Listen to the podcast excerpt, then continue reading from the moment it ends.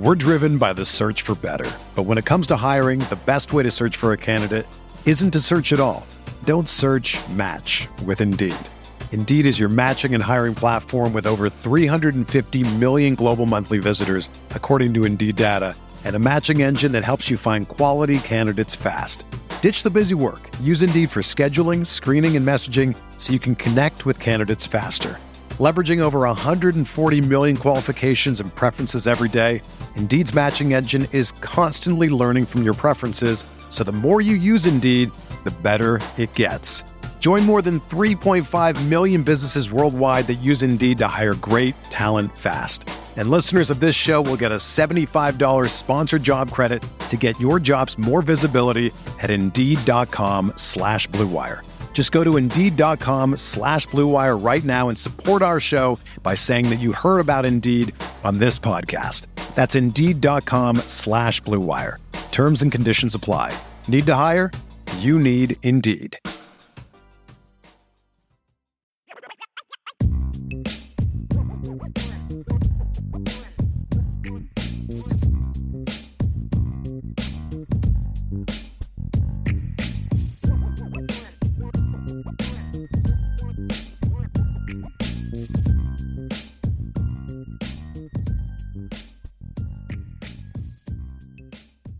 All right, let's go, Notre Dame fans. Welcome back to the first ever edition of what is a new feature at Irish Breakdown, which is our Wednesday night in the film room recruiting session. This is going to be a regular thing every Wednesday night, 8 o'clock Eastern. We're going to dive into the film room every Wednesday on a different topic. And we figure what better way to do kick this off with our first few shows being about Notre Dame's 2023 commits. And so that's what we're going to do. And we're going to kind of keep it positional. The first, this one is going to be about the Notre Dame front seven because that right now is the shining star of what is so far a great uh, start to the 2023 recruiting class from Notre Dame.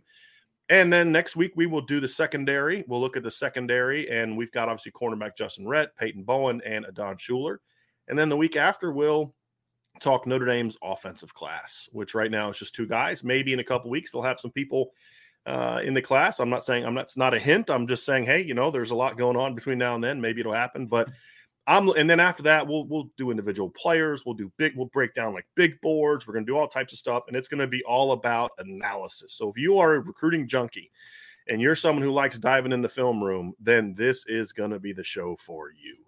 And this is a place where technique, we do believe technique matters. We are going to dive into the film room and have a lot of fun talking about it. So I'm obviously joined by, see, I, I didn't even do intros. I'm Brian Driscoll, the publisher. This is Ryan Roberts, our director of recruiting, because I'm just so fired up to get to this. And so uh, I'm, I'm, ready to dive in. I do want to apologize in advance if I cough in your ear tonight.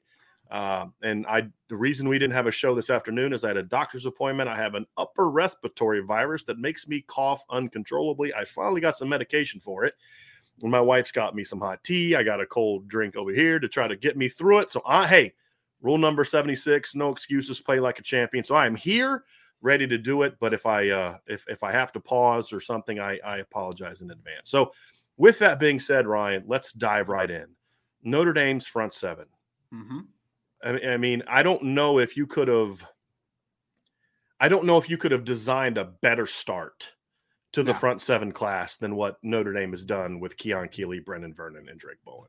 Yeah, no, absolutely. And I think that the real key now is that with what Marcus Freeman and the assumed next defensive coordinator are going to want to do is you're going to put run a lot of multiple fronts, which for me is a great indicator for what Keeley and Vernon could be. Because you're going to see on this film, especially for Vernon, he's working out of a three man front a ton. You're going to see mm-hmm. Keon Keeley work out of a four man. You're going to see both of them standing up at times. You're going to see him down in three point stances. They ha- give you the ability to be very flexible in the defensive line. Which I think also gives you the ability for the rest of the recruiting when we're talking about interior defensive linemen and maybe some of these flex guys who can play a little inside and out to maybe gamble a little bit, to get a little, a little, a little out of the ordinary, right? Like we're not looking mm-hmm. for the what's the traditional defensive tackles. We're, we can get creative with how this front mm-hmm. can potentially be. We're, we're going to work out from three all the way out to a five tech in certain situations. We're going to work out, you know, I, I, I, don't, again, I don't want to jump too much into Brandon Vernon, but we're going to see him in a four, in a, in mm-hmm. a four. We're going to see him in a four eye. Mm-hmm. We're going to see a lot of different things. And I, I think that the building blocks are essential because we have two guys that, and I keep talking about the Brendan Vernon dive a little bit in the rankings, mm-hmm. right? Brendan Vernon is as good a football player as he was when he was a five star mm-hmm. recruit, rated anyway. And Keon Keeley is as much of a bona fide five star as you could possibly get. So getting mm-hmm. those dudes up front, I think gives you so much scheme versatility, gives you so much alignment versatility, just gives you endless possibilities for mm-hmm. whoever the next defensive coordinator is. With HelloFresh, you get farm fresh, pre portioned ingredients and seasonal recipes delivered right to your doorstep. Skip trips to the grocery store and count on HelloFresh to make home cooking easy, fun, and affordable. That's why it's America's number one meal kit. The new year is a great time to focus on what's most important to you. Whether it's saving money by ordering less takeout, learning to cook, or prioritizing your wellness, HelloFresh is here to help with endless options to make cooking at home simple and enjoyable. HelloFresh cuts back on time spent in the kitchen so you can spend it on other resolutions with meals ready in around 30 minutes or less. Plus, Quick and easy meals, including 20 minute recipes and low prep, easy cleanup options, provide an even faster route to putting food on the table. HelloFresh is the perfect solution for a family like mine. With five kids and virtually no free time in the calendar, HelloFresh brings us fresh ingredients, easy recipes, all in one convenient package. It even allows for the long sought after family time that we love. HelloFresh is something that the whole family loves to prepare and enjoys eating. Just go to HelloFresh.com slash Irish16 and use code Irish16 for up to 16 free meals and three free gifts.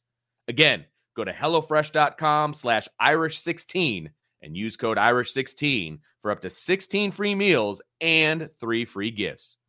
Remember, HelloFresh is America's number one meal kit. Support for Irish Breakdown is brought to you by Manscaped who is the best in men's below the waist grooming. Manscaped offers precision engineered tools, and Manscaped recently launched the ultimate men's hygiene bundle, the Performance Package. Join over 4 million men worldwide who trust Manscaped with this exclusive offer for you 20% off and free worldwide shipping with the code Irish20STAR at manscaped.com. The Performance Package 4.0 by Manscaped has arrived, and oh man, it's a game changer. I got my hands on one of these and I was impressed. Inside this package, you'll find their Lawnmower 4.0 trimmer, Weed Whacker ear and nose hair trimmer, Crop Preserver ball deodorant, which I love by the way, Crop Reviver toner, Performance boxer brief, which are incredibly comfortable, and a travel bag to hold your goodies. And look, the Lawnmower 4.0 this trimmer is the future of grooming. The fourth generation trimmer features a cutting edge ceramic blade to reduce grooming accidents thanks to the advanced skin safe technology. The Lawnmower 4.0 is waterproof and also has a 4000K LED spotlight you need for a more precise shave. Because this trimmer is waterproof, you can say goodbye to the annoying mess on the bathroom floor after a shave. You can take your grooming game even further. The Performance Package 4.0 also includes the Weed Whacker nose and, nose and ear hair trimmer, which has become increasing, increasingly more in need as I get older. The Weed Whacker is also waterproof and provides proprietary skin safe technology, which help reduce nicks, snags, and tugs in those delicate nose holes. Their Crop Preserver Ball Deodorant Crop Reviver Ball Toner will change the way you approach your hygiene routine. And trust me when I say this, fellas, your important parts will thank you. Manscaped even threw in two free gifts of their Performance Package 4.0 the Manscaped Boxers and Shed Travel Bag. Bring your comfort and boxers to another level. It's time to take care of yourself and go to manscaped.com and get 20% off plus free shipping with the code Irish20STAR and get 20% off your free shipping with the code Irish20star at manscaped.com. That's 20% off with free shipping, folks, at manscaped.com using the code Irish20star. Unlock your confidence and always use the right tools for the job with Manscaped. And and I think you hit on the, the what you hit on at the beginning is important. You to play defensive line and linebacker in this Mm-hmm. defense, you can't be a I line up here guy. Right. Unless the exception being if you can play nose. Because there's, I mean, a nose is either going to be a nose, a shade, or a one, right? I mean, you're going to be in that A gap somewhere, right? They weren't lining up Kurt Hinish on the edge and having him rush against offensive tackles. But for the most part, if you're going to play D tackle, if you're going to play big end, Viper, whatever, you got to Mhm. have some versatility. You got to be able to drop into coverage if you're a Viper. I mean, we're seeing that in the NFL now where ends are dropping into coverage. You know, I've, uh, you know, people get upset about Foskey dropping into coverage, and I've said, look, one of the biggest plays that that Von Miller ever made in his Mhm. career was dropping into coverage in the AFC Championship game in 2015 and picking off Tom Brady, right? Like Yeah. it may be the volume we may disagree with, you know, with the, with Coach sure. Freeman, but you need to be able to have that ability, and and so you need to have guys that can can line up in multiple places. And I think the other thing that we're gonna we're gonna talk about with this group is you know, Brenan Vernon may be strong run pass, Keon may be mm-hmm. pass run, but they both can do both. Sure. And the same thing with Drayk Bowen. You know, the potential to be really good all around players is really important. You know, Keon Keeley to me, we'll get into it, but like he's not just a pass rusher, right. right? He can do other things. And I think that's something that they're looking at saying, hey, you got to be able to do it all to, to play in this defense. And and, and kudos to Marcus Freeman and, and, and Mike Elston for getting on Keon Keeley early because he was not this five star guy that everybody views him now. We thought he had five star upside when they got him, but as a sophomore, he was still, you know, raw, but you could see the the tools and Notre Dame got on him early. And then of course he has a, a breakout year this year. And so uh, it's a very talented group. I mean, it's a tremendous start to this class.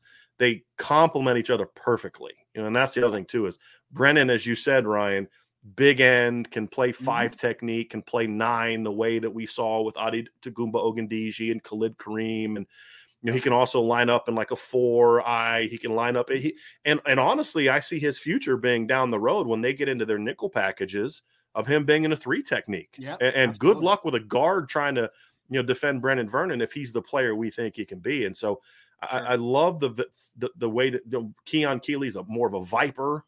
You know that I think down the road could could play with another viper because you've mentioned this and we'll get into it more when you talk about him. But you know that frame, he's not going to be a 235 pound guy for very long No. right? And so I love that positional flexibility. You know, I mean, Drayk Bowen can play Rover, he could play Mike, he could play Will. I think Yeah. you could stand him up. I mean, you could put, I mean, if I'm like thinking down the road, you know, I'm thinking of a perfect scenario of a four down front in 2025 or 2026 of Keon Keeley at end, Drayk Bowen at end, Jason Moore at the nose, and Brenan Vernon at the three technique, or vice versa and Right. just saying, "Hey, good luck blocking that," right? For sure. Yeah. And and you know, so that's the thing is they it's it's one thing to just be great players, but the key to truly having a great recruiting class is can your players play together? Mhm. Can they do they fit the system that you are implementing? And those are the things that we're going to dive into here uh, as as we talk about each player, Ryan. So. Yep. I, I again, I don't know if Notre Dame could have gotten off to a better start with this trio. I really don't. And I would say that I have a piece coming out soon that's going to talk about how the defensive line potentially could fit together moving forward. But I think another layer that you even started talking about a little bit is Notre Dame made it an emphasis over the first two years now, going into a second year under Marcus Freeman as on the coaching staff of getting longer on the second level. Why is that important? Because we are going to see a lot more uh, packages I think that we're going to see exchanging of gaps. And I know we'll probably talk about that at some point, but we're going to talk about defensive linemen lining up in specific techniques just all over the place. We're going to talk about, like you said, Brendan Vernon might be a guy that's going to play three tech in passing situations eventually. We're going to see guys twist. We're going to see guys create movement up front because I think the more that we get the Jaylen Sneeds, the Josh Burnhams, the Drayk Bowens, the Drayk Bowens, although different body types all have something working for them, whether it is length or incredible closing speed or a mixture of both, those guys will be used as blitzers. So being able to have these guys lining up up front that can do so many different things from so many different techniques, I think gives you just so much more of a possibility of, of your pressure packages. It's going to be it's going to be fun to watch if they finish up the way we think they can. Yeah, and, and that's going to make your job. You're going to be very busy between now and next December. There, there's no question about that. So, Ryan, let's dive into it. Let's get into it. Right. Let's let's begin, and we're going to begin. We're going to go basically alphabetical order. All right. Sure. We're going to go D line to to linebacker first. So we're going to start off with the D line, and let's start off with Keon Keeley. Mhm. Obviously, he is a kid that has just skyrocketed up the rankings. You can see his rankings there on that list over there. You know, on three sports obviously has him as a four as a five star, the number four player in the country. Two four seven has him at number twenty five. Rivals at number twenty seven. ESPN at number thirty four. If it's possible, I would argue that on three of those four rankings, he's underrated. Agreed. I, I- just don't see 10 football players in, in, in the class of 2023 that are better than Keon Keeley. I, I think you can make a case that there's there's maybe not five. I I mean, Right. he is that special. And again, there's there's a couple things working for him. Number one, tools. We'll dive into the film. We're going to talk about his strengths as a player, but the tools are there. He's mm-hmm. got the frame, the projection is there, and he's been money in big games. He's produced. So it's not just, oh, he's toolsy, but he doesn't know how to play. Kid had 16 and a half sacks this year. He he embarrassed Arch Manning on national TV. You know, I mean, th- this kid Ryan really has all the tools, and and you don't often see Notre Dame get a kid ranked that high at defensive line or really anywhere, especially one from Florida. And I don't think that part should go undiscussed in this breakdown is the fact that you got a five star from Florida. That's going to help you when you try to recruit those other kids from Florida. And we're going to have a piece on this. Brian Smith has talked about this. Notre Dame is hitting Florida hard. yeah. Marcus Freeman's already been down here twice in the last three weeks. You know, he's he was he was in Miami. He was in uh, South Florida today. He's been to see Keon already. Chad Bowden and Marcus Freeman have both already been to Florida to see Jalen to see Jalen Brown. They're hitting the state hard. Chansi Stuckey was down in Florida today. Yep. Having two commits from the state already, one being a five star, the other one being a big name guy in Cedric Irvin Jr., is not going to hurt Notre Dame's future recruiting. And I think that's something that we talk about from a recruiting standpoint. The first thing you talk about with Keon Keeley is just the reputation alone is going to help Notre Dame from a recruiting standpoint. Oh, for sure. And there's multiple uh, multiple things I want to hit on real quick. Is the fact of when it's funny. I felt like you're reading my mind for a second because I was literally looking at this and saying, "How can you have him outside of the top ten? And that is not is that something- sucking up for your we're going to disagree on a lot of things comment the other day? Is that making up for No. that? Uh, I'm gonna get a shirt that says "I disagree with Brian." Okay, we're gonna make that work. That's gonna be a brand. But you can seriously, no man, IB logos associated with that shirt whatsoever. copyright infringement. Um, but yeah, I honestly, man, like I, I can't believe. I, I mean, because again, people are gonna come to this channel that aren't, you know, on the message board and aren't, don't- don't know that we're not. You know, we're not. I mean, of course, we're fans to a degree, but like, there's not a bias here, right? Like Mhm. this kid, the first time I saw him, and you know that I'm pretty harsh when I do evaluations. I really can get. I, I feel like I'm hard, harder on NFL draft Notre Dame prospects than most people are. But like, I texted you and I said, like, this kid's a first round pick if he's Mhm. developed correctly. Like, it's just outstanding the type of talent that he has. So I, I just I, I don't understand the rankings. I would love to honestly just to sit down with the two four seven. Uh, you know, person making a decision or rivals or ESPN and just kind of understand why they made their decision. Not necessarily to argue. Like, I just honestly want to understand it, you know? Mhm. And I mean, to your second point, getting into Florida is paramount, right? Like we always talk about this team needs to get faster at certain positions. They need to get more athletic. Not Mhm. much more speed than any than going down to Florida, you know? Like you think about the Floridas, the Texas, the Californias, like those are the states that you think about when you think about producing college talent, producing NFL talent, producing speed. Getting down to Florida, I think is paramount. And having a guy like Keon Keeley, we talked about last show about how Dante Moore can kind of be a you know a transcendent player in the in the way that of a recruiter for the class they land him. Keon Keeley's the same way. If they can hold on to him and he's a five star and he's this caliber player, who doesn't want to come play with Keon Keeley? Right. Honestly, especially when you're coming all the way from Florida, all the way up north to South Bend. Like I think that speaks paramount to where they are right now as far as how they are targeting, how they're recruiting, and just the point of emphasis on getting down to Florida. I think it's Yeah. it's I I don't think you can uh, you honestly can't quantify it in my opinion to how important it is. It is a great start to see. Twenty dollars says if Keon Keeley decommitted the next time they have rankings come out, he'd be a top ten guy. Number one. Number one. There's Easy. no question he's in the top 10 at that point in time. So props to on three for putting him up there even as a committed player. So, you know, like Ryan, let's let's kind of dive into what we like about Keon Keeley. And we kind of kept it to five things we like about each of these guys. We could have expanded this list much deeper with Keon. Mhm. But I think the first thing you'll notice, and we're going to get into the film here in a second. Uh, exceptional length, Mhm. great frame. And you've talked about it with, I don't know if you said it publicly, but you and I have talked about it. Like, this kid's going to be, he's not going to be 230, 235 for very long. Oh, right. oh. 260, 265 in like two a couple years. Like I don't even think it's going to take until he graduates. Whether that is it, whatever, whether he leaves after his third season or whether he makes it to the fourth year, like this, I don't think there's any reality where this kid by his sophomore campaign, or at least the you know the the summer going into his junior, that this kid is 260, 265. Like this mm-hmm. frame is clean. There is not an ounce of bad fat on Right. there, and he, I mean, vines for arms, vines. Right. Everything is long and broad so shoulders weight. too. That's a Yes. real important thing because those Yep. narrow shouldered guys are the ones that tend to have a, a problem putting on the weight. Keon Right. Keon has broad shoulders. You look, he's got big hands, he's got big Mhm. feet. Calves. Yeah, you can Yep. yeah, you can see the lower body is gonna like his core is gonna add 10 to 15 pounds in the Absolutely. in the abdominal area to the thigh area when he gets into a college strength program. The other thing too about a kid like him Mhm. that he is already 235. Six six kids tend to kind of have that fill out period later, though because their bodies are still growing so much. So as you're growing up, you don't often grow out unless you're just a naturally huge kid, right? Like a Blake Fisher, for example. So Mhm. by the time he's a freshman, you're going to see. I mean, I won't be shocked if he's close to 250 by the time he's a freshman in college. I, I really Oh. won't be shocked. And and he here's a here's an important thing. He Mm-hmm. comes from a really good program with a Mhm. veteran coach that knows what he's doing. Yeah. And that means he's not going to put a bunch of bad weight on him. It's not going to be a bunch of, you know, oh, we got to get you to 250, you know. And this is why Coach Dom's put so many guys into college because people know you're going to get good, well coached, fundamentally sound players that know what they're doing from Berkeley Prep. And and that's an Yeah. important thing too. Because a lot of times, Ryan, you see these kids that come from programs that aren't run well. There's a lot of things you got to get off of them. Bad weight, sure. bad technique.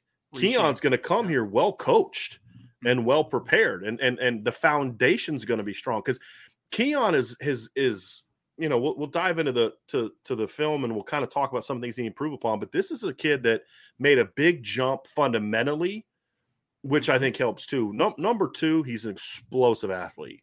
Yeah. His burst on the edge is outstanding. I mean he he he flies off the ball. I mean when when he keeps his pads low and and his the effort is there. I mean, he explodes off the edge more than you expect from a guy that's six six. I mean, he he flies off the edge, in my opinion.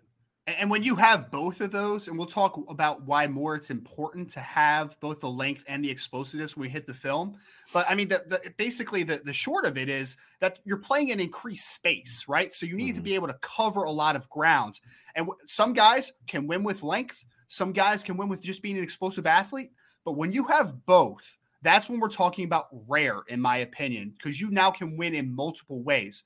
How do I know that Keon Keeley can improve and get better with his nuance as a pass rusher that we'll talk about, the hand usage and all that good stuff? It's because he has the tools to do it, right? Like he's not going to be a guy that is just a one trick pony speed guy that Right. once he is countered at the top of the arc, you're, he's going to kind of have to Right. understand how to do an inside counter. This kid can win with length and athleticism around the track. Right. And that's when a guy is almost impossible to stop in a one on one situation. This is a kid where, like, look, we're going to leave a tight end in, we're going to chip with Right. it back. Like, this is what this kid could be, in my opinion. I'm not saying Keon is this because I don't think it's fair to compare a high school junior to a future Hall of Famer, right? So I'm not making a direct comparison. He's that, but Mhm. I'm making this example in that what makes guys like Von Miller so rare is you don't see a lot of guys with the speed to power ratio that a Von has, Mhm. where not only is he an explosive athlete, but he's powerful. Sure. And I think that's the thing that often gets overlooked when looking at Keon Keeley. And that's kind of go down to point four. You know, you talk about the instincts, that that feel on the edge, the ability to bend. He just has a natural feel on the edge. But the combination of length, explosiveness, speed, and and his speed is twofold, and it's as important for a pass rusher.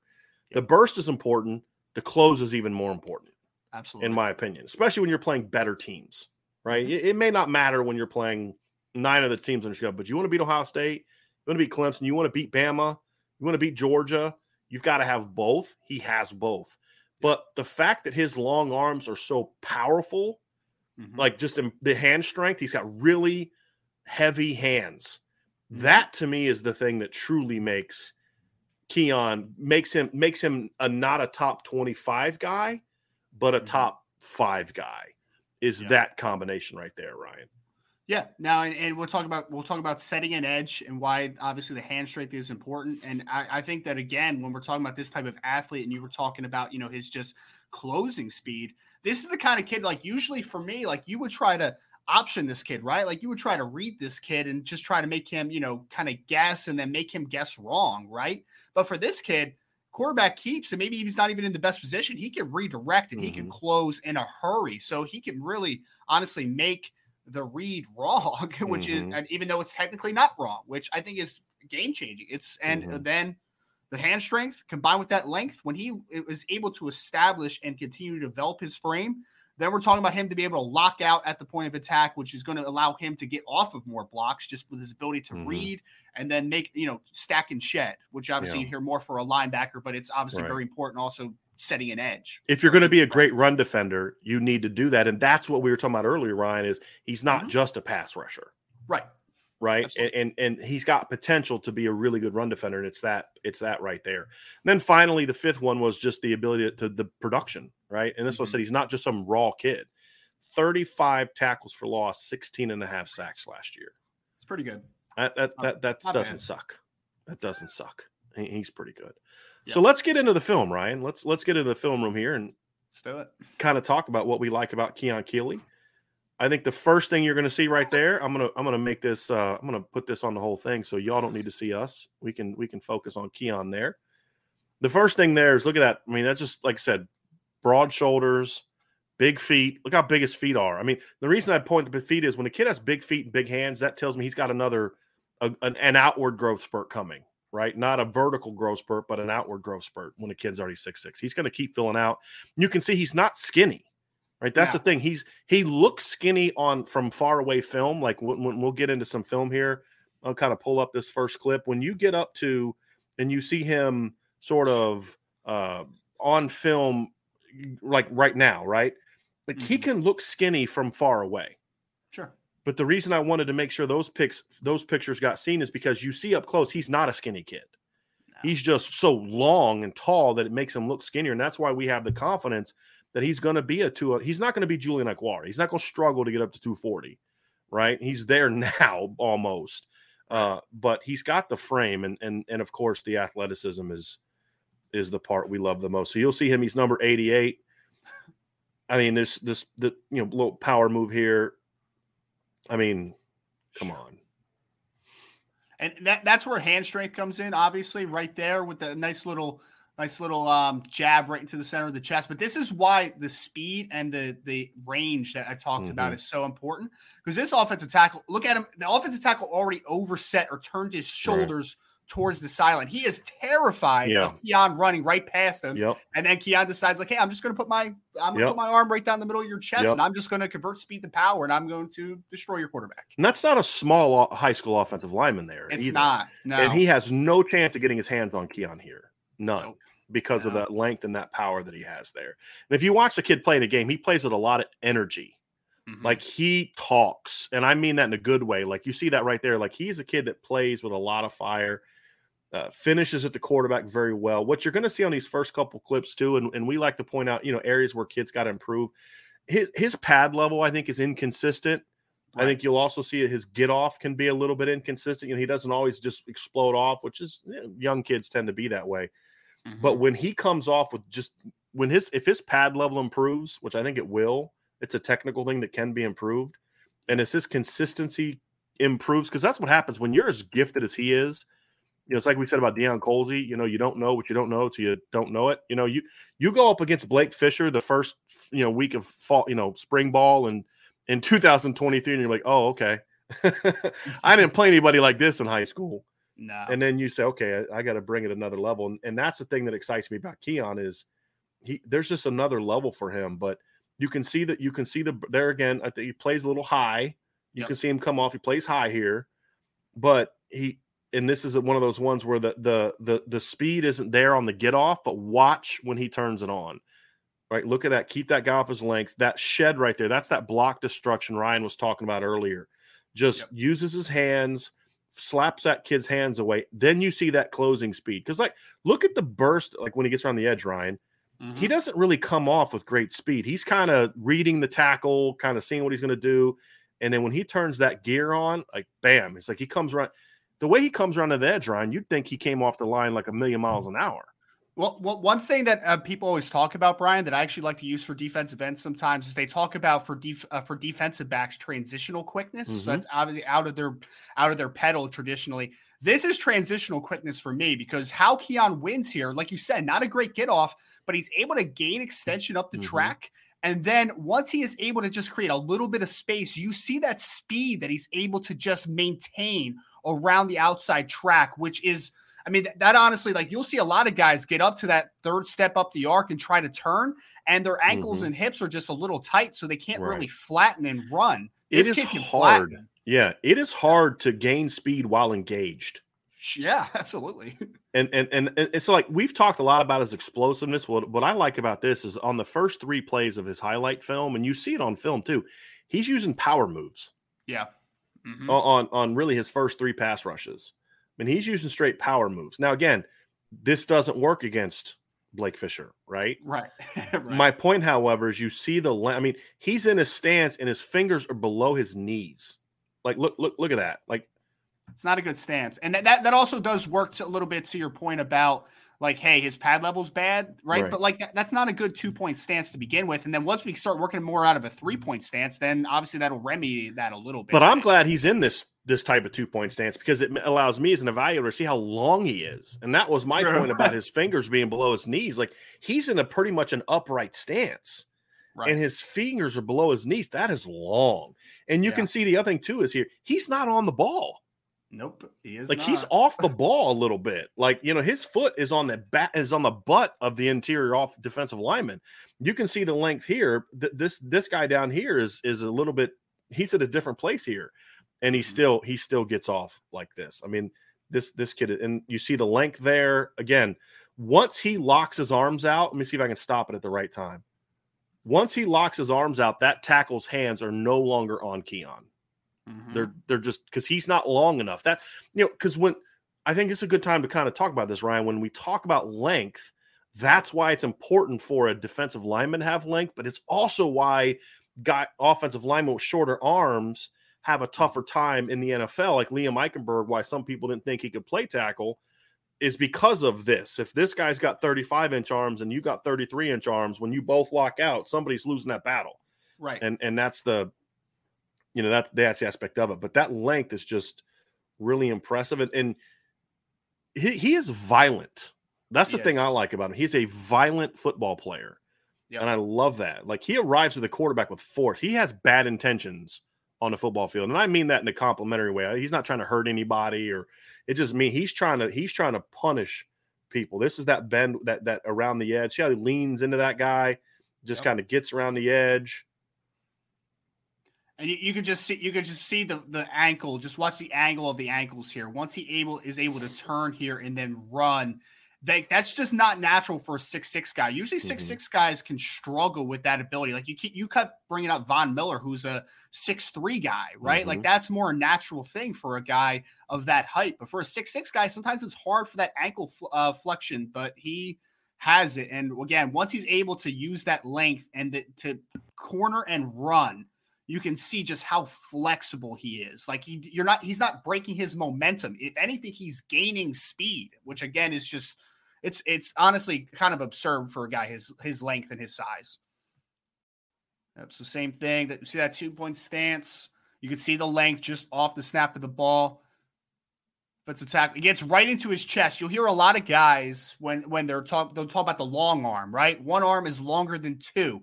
There he's going to stab and he's going to get that arm right in the middle of that chest. And once he's able with those, I don't know what his arm length is, obviously, but with the length that he has, like the ability for him to lock out, offensive tackles just can't recover against a guy this fast and with this much length. And he forces a fumble, which never hurts. Never hurts the cause. I think he's got I think he show he flashes quick hands. Yep. I don't think he shows it all the time. And mm-hmm. that's another one of those things I look at and say, uh, you look at it and say, hey, listen, I think that's an area where, oh, I love this double move. I think that's an area where once his technique improves, you're going to see him even be more disruptive on the edge because he doesn't really use his hands, uh, this the quickness of his hands the no. way that I think he should. This, this double move, this this change of direction right here is impressive. Yeah, that quick outside jab, and he just that guy has no chance. I, I would love to see the sequence in this game too, because mm-hmm. I imagine number 70, the left tackle for the opposing team. I imagine that Keon was probably killing him with a little mm-hmm. speed outside for multiple reps mm-hmm. before this. And then all of a sudden he's like, All right, here comes the inside counter. There we are, buddy. Mm-hmm. And I, I definitely agree with you. Like once we get him to a more nuanced perspective of hand usage when we're talking about multiple counters and not just a mm-hmm. long arm not just yeah. an inside an inside rip. Like we're talking about now, like oh he got beat, he got stopped. Now he's able to use his hand quickness and get hands off and then hit another move. That's when we're talking about this kid being unstoppable because then we're the, right. the, inside counters will always be there. The ability to you know hit the ghost move, hit the stab, hit the club rip. Like there's a lot of different possibilities for him as a pass rusher. Now these next set of clips, this is against this is against uh, Bishop uh, Newman Isidore, right? mm-hmm. I think is the name of the high school. This is against Arch Manning. Now, I want you to notice something. His get off in this game was mm-hmm. a little different. And that's actually something that I love. Now, I would like to say, hey, I'd like for you to always have that get off, that he'll learn that, right? Mm-hmm. But what I love is this was on national TV. This is the brightest lights he's ever played in front of, and he dominated and that tells me something because not every kid does that, eh, especially in high school. You see these kids get on national TV and they kind of don't really shine because they've never really been on that kind of stage, right? What I love about Keon is this was the biggest game of the year from a spotlight standpoint, mm-hmm. and he absolutely destroyed this. I mean, he was the best player on the football field that day, and it wasn't close. Yep. It was and, not close and, and it, it, it, it's never a great idea on that last play to not block Keon Keeley. Just want to yes. put that out there. Yes. yes. Obviously, they're they're bringing they're bringing a little bit of pressure, so you know we have to make an adjustment of blocking, and then he's. By the way, runner. this is something I would. This is what I kind of talked about this year. I would like to see them do more of this with Isaiah Foskey. Part yeah. of the reason they don't block him, and against high school, you know, college kids are going to make better checks, but they switched him to the other side of the line and just brought him to snap. Mm-hmm. Yeah. And you're going to get more blown assignments when you do things like that. And this is one of those times where I say, you know, look, he's kind of playing an off the ball linebacker position and he kind of comes up and comes off the edge. And, you know, there you go. Duke used to do that um, with Chris Rumph a couple years ago, yeah. right? Like they're they're yeah. good they're good defensive end. They would literally stand him up over A, or they would stand him up dead in the middle of the field, and they would just bring him for multiple gaps, and they would just keep you guessing. I like this play because he's he's not coming off the ball slow he's mm-hmm. reading. He yes. has the quarterback, from what I can tell.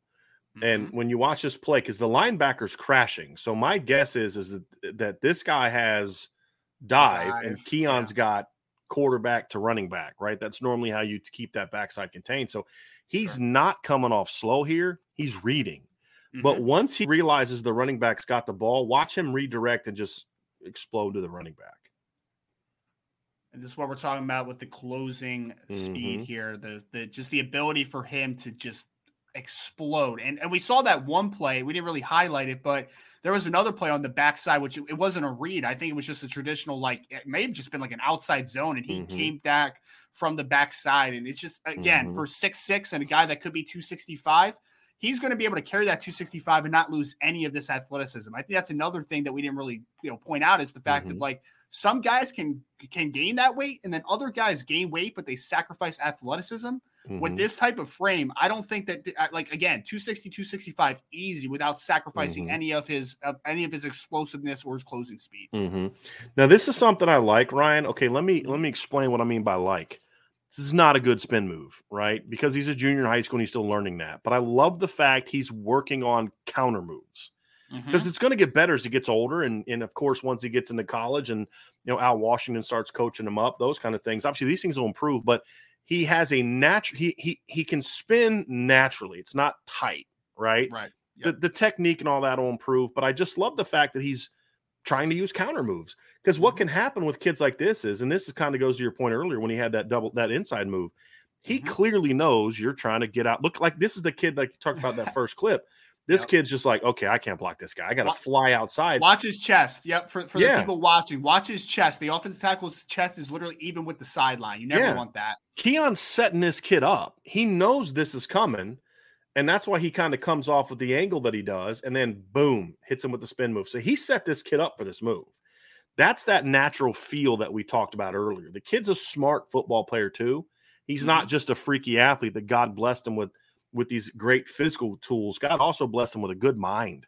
Very Yeah. good student, but also a really smart football player. And you can see it in his attempts to run counter moves. Now, again, the technical aspects of those moves have to get better. Sure. But, and this is an example of people ask about, like, you know, do you have any bad plays? If you know what you're looking for, you can see negatives and things, air improvement in the good plays. For sure. And this is one of those examples.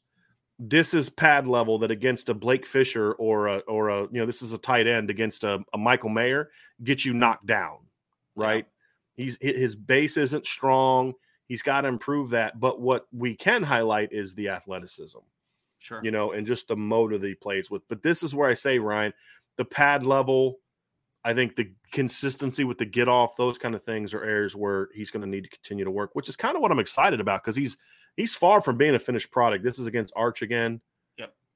And, and I love that play too, Brian, because I, I think that he's The gonna previous one, Yeah, the previous one. Okay. I think that he's going to figure that out quick too. Because I mean, honestly, if I'm if I'm on if I'm on the Notre Dame offensive side in practice and I see that he's playing this high, I'm, pull, I'm pulling guards coming right at him, you know, and we're gonna we're Mhm. gonna baptize him a little bit, you Mhm. know, for for the lack of a better term. And I think that that's when he'll start to really kind of reiterate to himself, like, I need to play with better pad level, or this is going to be a it's Yeah. going to be a continued uh, problem, obviously.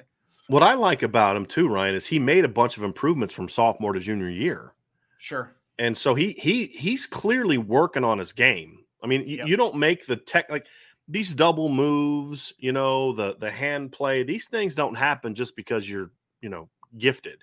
These are things that that say this kid's being coached and this kid's working on his craft, Mhm. and that's what separates the the great five star athletes from the guys that play like five stars when they get to college. This Sure. short this this is what we talk about explosiveness. He takes two steps and just drills this kid. Yep.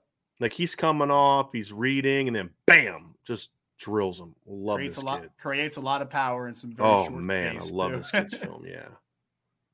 This kid just like, nope. This, running back's like, nah, not happening. Oh, I quit. I see Oh. Keon. It's over. oh man. He just has a thirst for the ball. And that's Yeah. something I think great pass rushers to me have that. It's not just about athleticism, it's not just about technique. You've got to have a hunger for it. And, and that's Mhm. that's what I love about Keon. Like this kid, and you can just see the excitement he has when he makes those kind of plays. Like he just that's what he loves to do. This is another play. This is not a bad get off, right? No. Because the the the he, he's got he's got basically backside. He's got bootleg. He's got cutback. You know, so he's he's showing patience, but then he can just take two steps and just arrive at the ball with some force. And obviously, this play there's a bad snap, so it messes up Mhm. timing a little bit. But you're not blocking this defensive end on the backside because he's Right. not supposed to make this Right. play. Right. That's another play. I mean, this isn't really a highlight, but I like the patience here, right? Because Yep. he's clearly backside. He's playing quarterback, right? Mhm. And that's that's the thing. Okay, he's got and he's got. I like the angle here. You can really see it from this from this clip.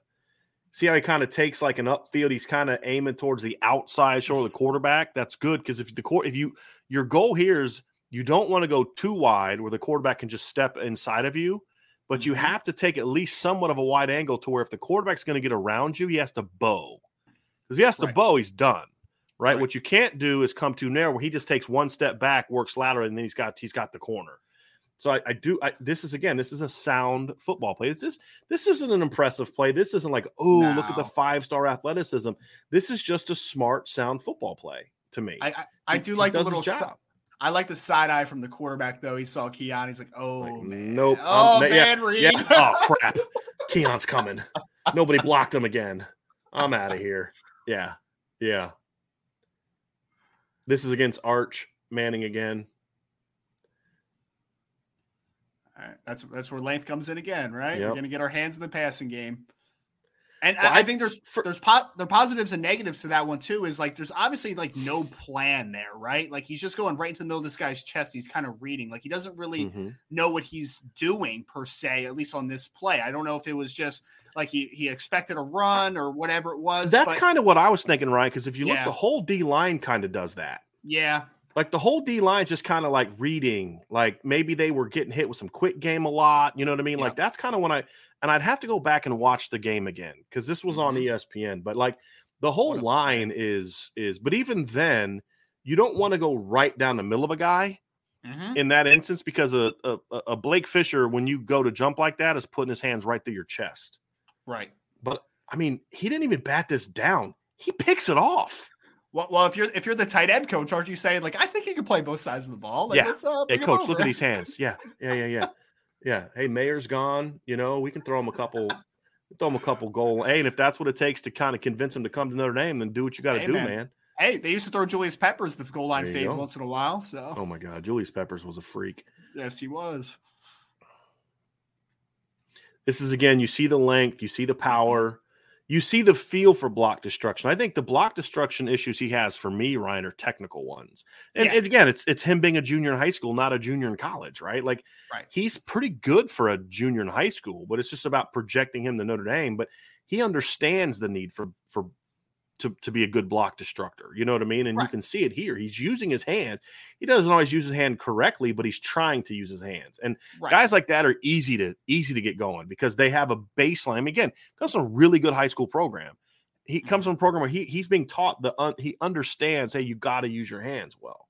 Right, and he's Again. and he's he has powerful hands and he can gain extension. But I Right. think the thing that he really lacks right now, like on that last one, you you saw, you know, his hands are a little wide, right? Like Mhm. he doesn't really understand like getting inside position, get into that chest plate. Everything's just kind of Mhm. all over the place, but he has the raw tools to do it. Mhm. Again, patience here. I love the patience here. He's got to read the play out and then bam, close. I mean, that kind of closing is like that's the kind of freaky stuff you say, you know, what does Notre Dame lack as a football team? They don't have enough guys like this that can just do things because, like, to beat Bama, right? Mhm. To, and this is what I'm selling to him if I'm Notre Dame. Hey, do you want to go to Bama and be like the ninth title team, or do you want to come here and be a legend? Right. You know, that's the difference because don't go join Bama, come to here and help us beat Bama because Mhm. these are the things that you just can't teach. And you need more guys like this. You know, Foskey is kind of this guy to a degree, but Keon to me is even more explosive than Isaiah is. And to have a guy that can kind of have this sort of where he can ge- legitimately play the quarterback and the running back, you have no answers for that at this point in time. Like there's nothing you can do as a defense except, hey, we're gonna have to block him, and then that kind of messes up your read stuff. And and it, I know everyone is really excited, uh, including you, about some of the coaching hires we've made, right? Mhm. Uh, or that Notre Dame has made. Mhm. So for Notre Dame to make these hires, if they are what we what we think that from the outside media perspective they can be, getting a guy like this who is literally Right. a ball of clay. I, I mean, Right. he's not he's not a raw player per se. There is obviously some things that he needs to improve on. There's some things that he already does well, but to have good teachers now being Yeah. responsible for molding this kid, I think is it's it's enticing. It is exciting to say the least. He's the perfect kind of five star prospect for me in that he's got the he's got the tools. He's got a lot of areas where he needs to be coached, but he also comes from the kind of program where he's going to have a, a, a good foundation of what to do. You don't have to teach him how to get into a stance. You just clean up Right. his stance. You don't have mm-hmm. to teach him, hey, you got to use your hands. You just got to help him nuance it. Hey, you don't, you know, you you need a second move. You can't just speed rush all the time. He knows that. You just have to teach him how to do it better. And, I, and, I, and that, that to me, because that's the kind of kid that can come in and make a plays. For, oh my, this is this power. Again, not against a small kid either. Not against a small Right. kid at offensive tackle. Solid size there. Yeah, th- this kid thinks he's going to use his hands, and it's like, nope, sorry. Uh, Somebody forgot to cover the uh, fullback though. yes, they did. But this is just, I mean, this kid has no chance. Uh, that's uh, man. I love how he leaves with his hands though. Like his face does not touch this running back. He he's got his hands on him. Now again, is there some technical things I could, you know, talk about here? Sure. But Mhm. here's the other thing that's going to help Keon Keeley in a big way, and we haven't discussed yet. He's going to be going against Harry Hiestand coached offensive lineman every day. right. uh, there's not going to be better lineman he's going to play on Saturdays than the kid he's going to face every day in practice. That's Right. going to make him such a better player, in my Yep. opinion. Blake Fisher and Joe Aldis Jr. Yes. right? It's going to be Yes. it's, it's going to be again baptism by fire. You're going to be facing Mhm. a couple of great football players every day. hmm This is one of those plays where it's about okay, this is this is a highlight, but it's not a highlight if you know what you're looking for, right? These are Mhm. some of those things where you're saying, okay, these are the areas where Keon's got to clean th- some things up. Not really looking for the ball here. He's just kind of hits this kid. He's not moving his feet. He's standing straight up. Yep. You know, You I mean, the there's a extension. You yeah. the extension though. yeah, but then you just see, oh, okay, I'm going to go play now, right? Yeah, right. Yeah. and he takes two steps and drills a running back. So you know what you're looking for, you can see those areas for improvement on a guy. I, Mhm. lo- I love the recognition here too. He's coming wide. He sees the puller. He adjusts, get back inside, and he helps make the play. I mean, it's just this kid wants no part of Keon Keeley though. Watch this. no Like, oh God, I don't want to block this guy. He wants no part of Keon at this point in time. business decision. When you, Business when you can make a kid say nope, nope, I ain't doing it. You're pretty good. like Von did to to uh to Cam Newton in the Super Bowl. Oh, Nope, yeah. nope, I'm Uh, done. I'm good. Yep. All right. This is another big offensive lineman he's going against. Really too. big. This is a big kid. Yeah. It is a big kid. You see the you see the it- it- watch this kid's back. Watch this kid's back. You see how he kind of gets stood up? yeah. That's that's the strong hands we talk about. Gets off, gets to the guy. hmm In college, maybe this is 15 in college. But I love I love it. Yep. Oh, is this is this some kick coverage we're talking Yeah. now? Is this some kick Yep. coverage? Yep. Kid that good on kick coverage. Mm-hmm. love that. Lo- love the instincts here, Ryan. He's Yep. coming hard. He's not. He's coming hard on this guy. He. It's this isn't like the play against against uh, Arch's school where he was Yeah. kind of reading it. He's coming on a pressure here, but he still has the awareness.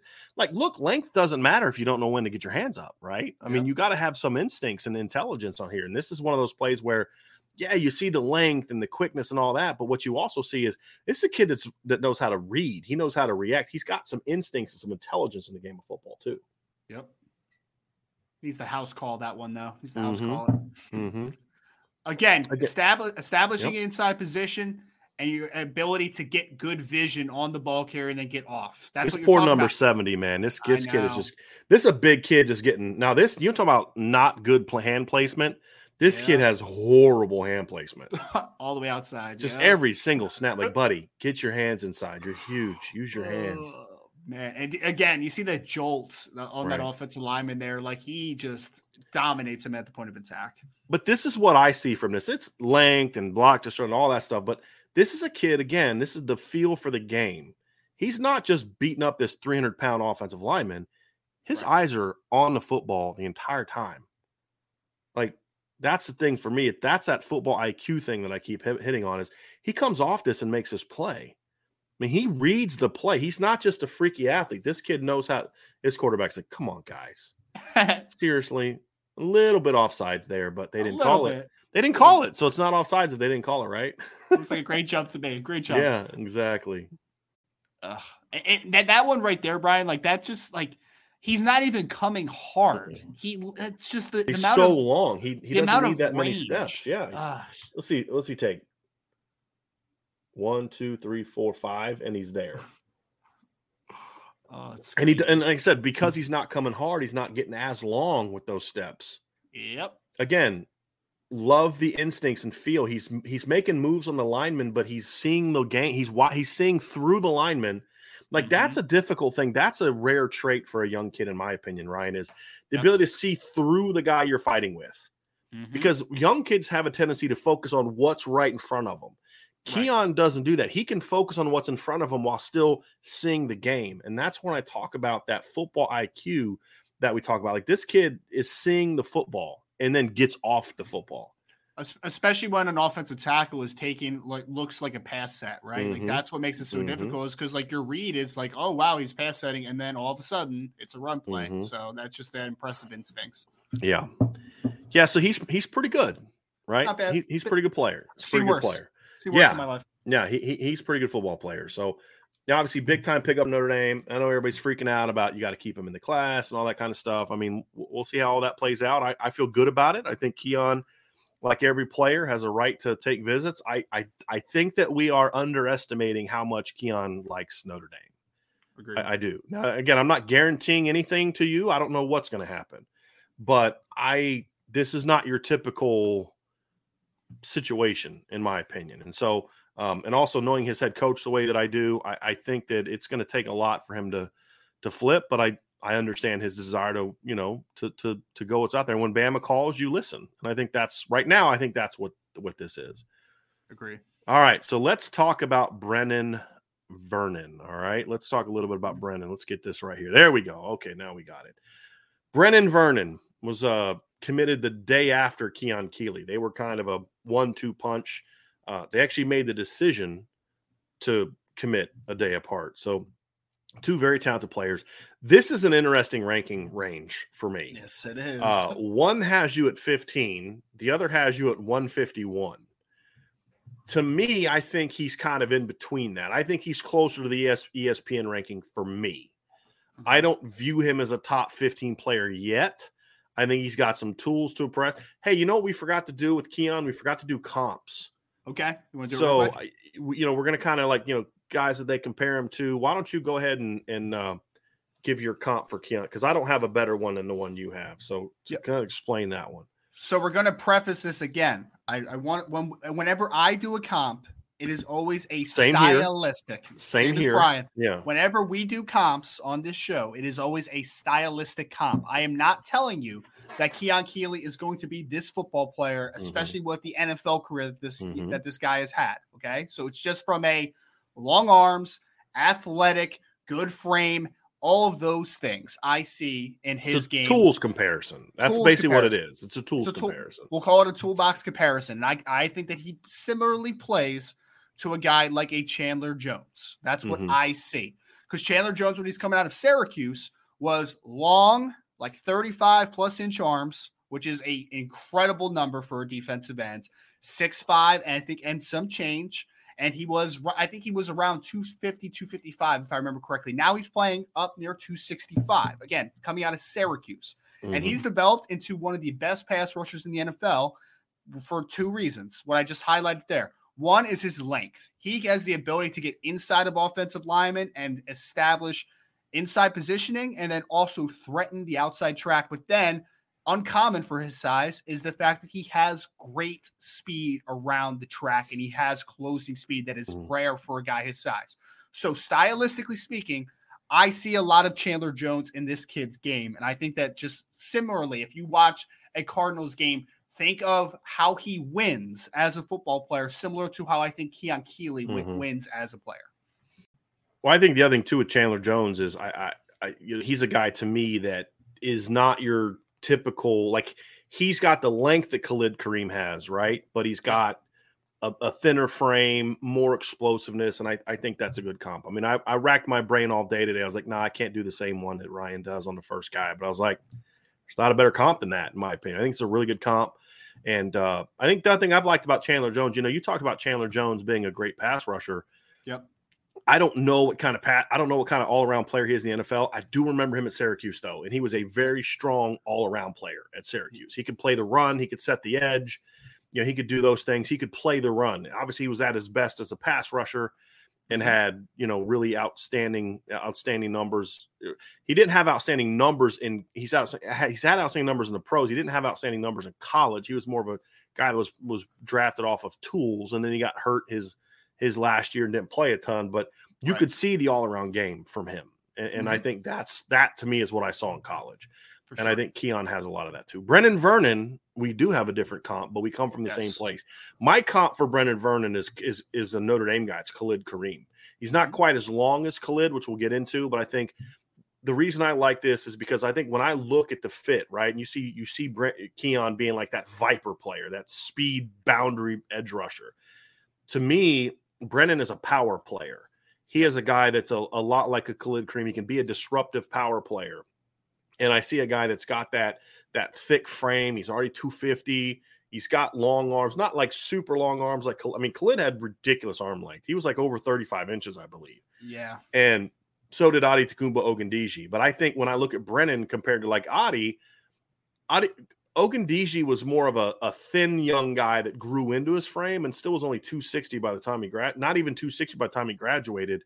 Mm-hmm. Khalid Kareem showed up like 240 plus. Brenan's going to show up 250 at Notre Dame. And he's got that big frame, that thick, just country strong frame. He's not fat at all. I mean, I've seen him up close in person. I saw him at last April at the uh, at the Columbus. Uh, uh, I forget. I think it was like uh, uh, it wasn't Under Armour. I forget which one it was. It was it was a camp in Columbus, and he's got a good frame. He doesn't have. He's not like a belly kid. He's just a big, thick. You know what you think of a country boy. You know what I mean? Just that mm-hmm. kind of frame. And and he's that's where I like the Khalid comp. I think also Khalid was a run defender first and a pass rusher second, and I think that Brenan fits that mold really well, which is why I don't view him as a top 25 guy. I view him as more of like a 50 to, to 75 to 100 kind of guy, more for me, which is still really good. But he mm-hmm. just, there's some things he's got to really improve on. And I think one of the things that hurts him is I don't think he plays in a system in high school that allows him to maximize his tools the way that he should. And I think that hurts him a little bit too, I, or at least not hurts him, but makes it a little more difficult to see. You know, can he rush on the edge? They don't really let him do that a ton in high right. school. You know, they play him more in heavy techniques, and you know, then it makes it easier for teams to double team him. So his ranking, his ranking profile is very interesting. And I, I wrote about this on the message board yesterday. You're seeing more and more of this, and I, and I don't necessarily love it. I love the fact that you know people are willing to put their opinion out there, no matter what anybody else has. But some of these are just absurd. Like you know, you've got one pe- one person's got Aamil Wagner's number twenty nine, and everybody else has him outside the top hundred. You know, it's like crazy. What what are we doing here? You know. Yeah. But he's got a pretty wide variation. I definitely view him as a top hundred player. There's no question about it. With yeah. a high ceiling. That's how I view Brenan Vernon. Yep. And I think I'm slightly higher, just a little bit. Mm-hmm. I would say mm-hmm. I view him more in the 35 to 40th, 40 range, somewhere in that ballpark. I think that he could fight to back to five star status, which I know he's still in, I guess, in rivals. I'm assuming if he's number 15th overall. Well, they don't have him as a five star because they have this dumb thing where they don't give mm-hmm. out five stars early on. Okay. So even when he was ranked number eight, he was mm-hmm. not a five star. Gotcha. And it's gotcha. all about, you know, when they're going to do some summer release of the five stars. There's going to end up being 35 stars in the class. Yeah. So as long as you're number 32, you're a five star. It's just that's just the way they do it. It's really stupid. But, but, but yes, I, if if he stays in this ranking range, Ryan, he will be a five star. Yes. Yeah, I, I think so, and and I would say that I think you illustrated what I kind of my opinions on him as well. I definitely think that he is much more power end that is going to be. Mm. I, I think he's going to be a little advanced in the run game because I think that while the defensive system that he does play in, playing in, a, in an odd man front, a three man front, where he's playing four, four eye, more heavy techniques, like you said, inside techniques. That does hurt what we can see from him as a true edge rusher, but I think it does help him because he, I mean, he has to get hands on and he has to be active in the run game. They ask a lot of him. I mean, he's almost two gapping at a lot of lot of ways um, in a lot of reps. So I think that that's helped him in the run game. So that's kind of where it led to my comparison for like mm-hmm. a similar train of thought. I see Sam Hubbard a little mm-hmm. bit, which is me comparing what Sam Hubbard became, not what the, the prospect right. he was, because he played right. like safety, yeah. outside line. In high school, high they school. were completely different players. Yeah. Right. But when when Hubbard left for the NFL, what he's kind of developed in is I think this year for Cincinnati, he ended up with like seven and a half sacks, which is like a solid number. Like it's not anything substantial, but he had double digit tackles for loss, and he's one of the best run defenders in the NFL.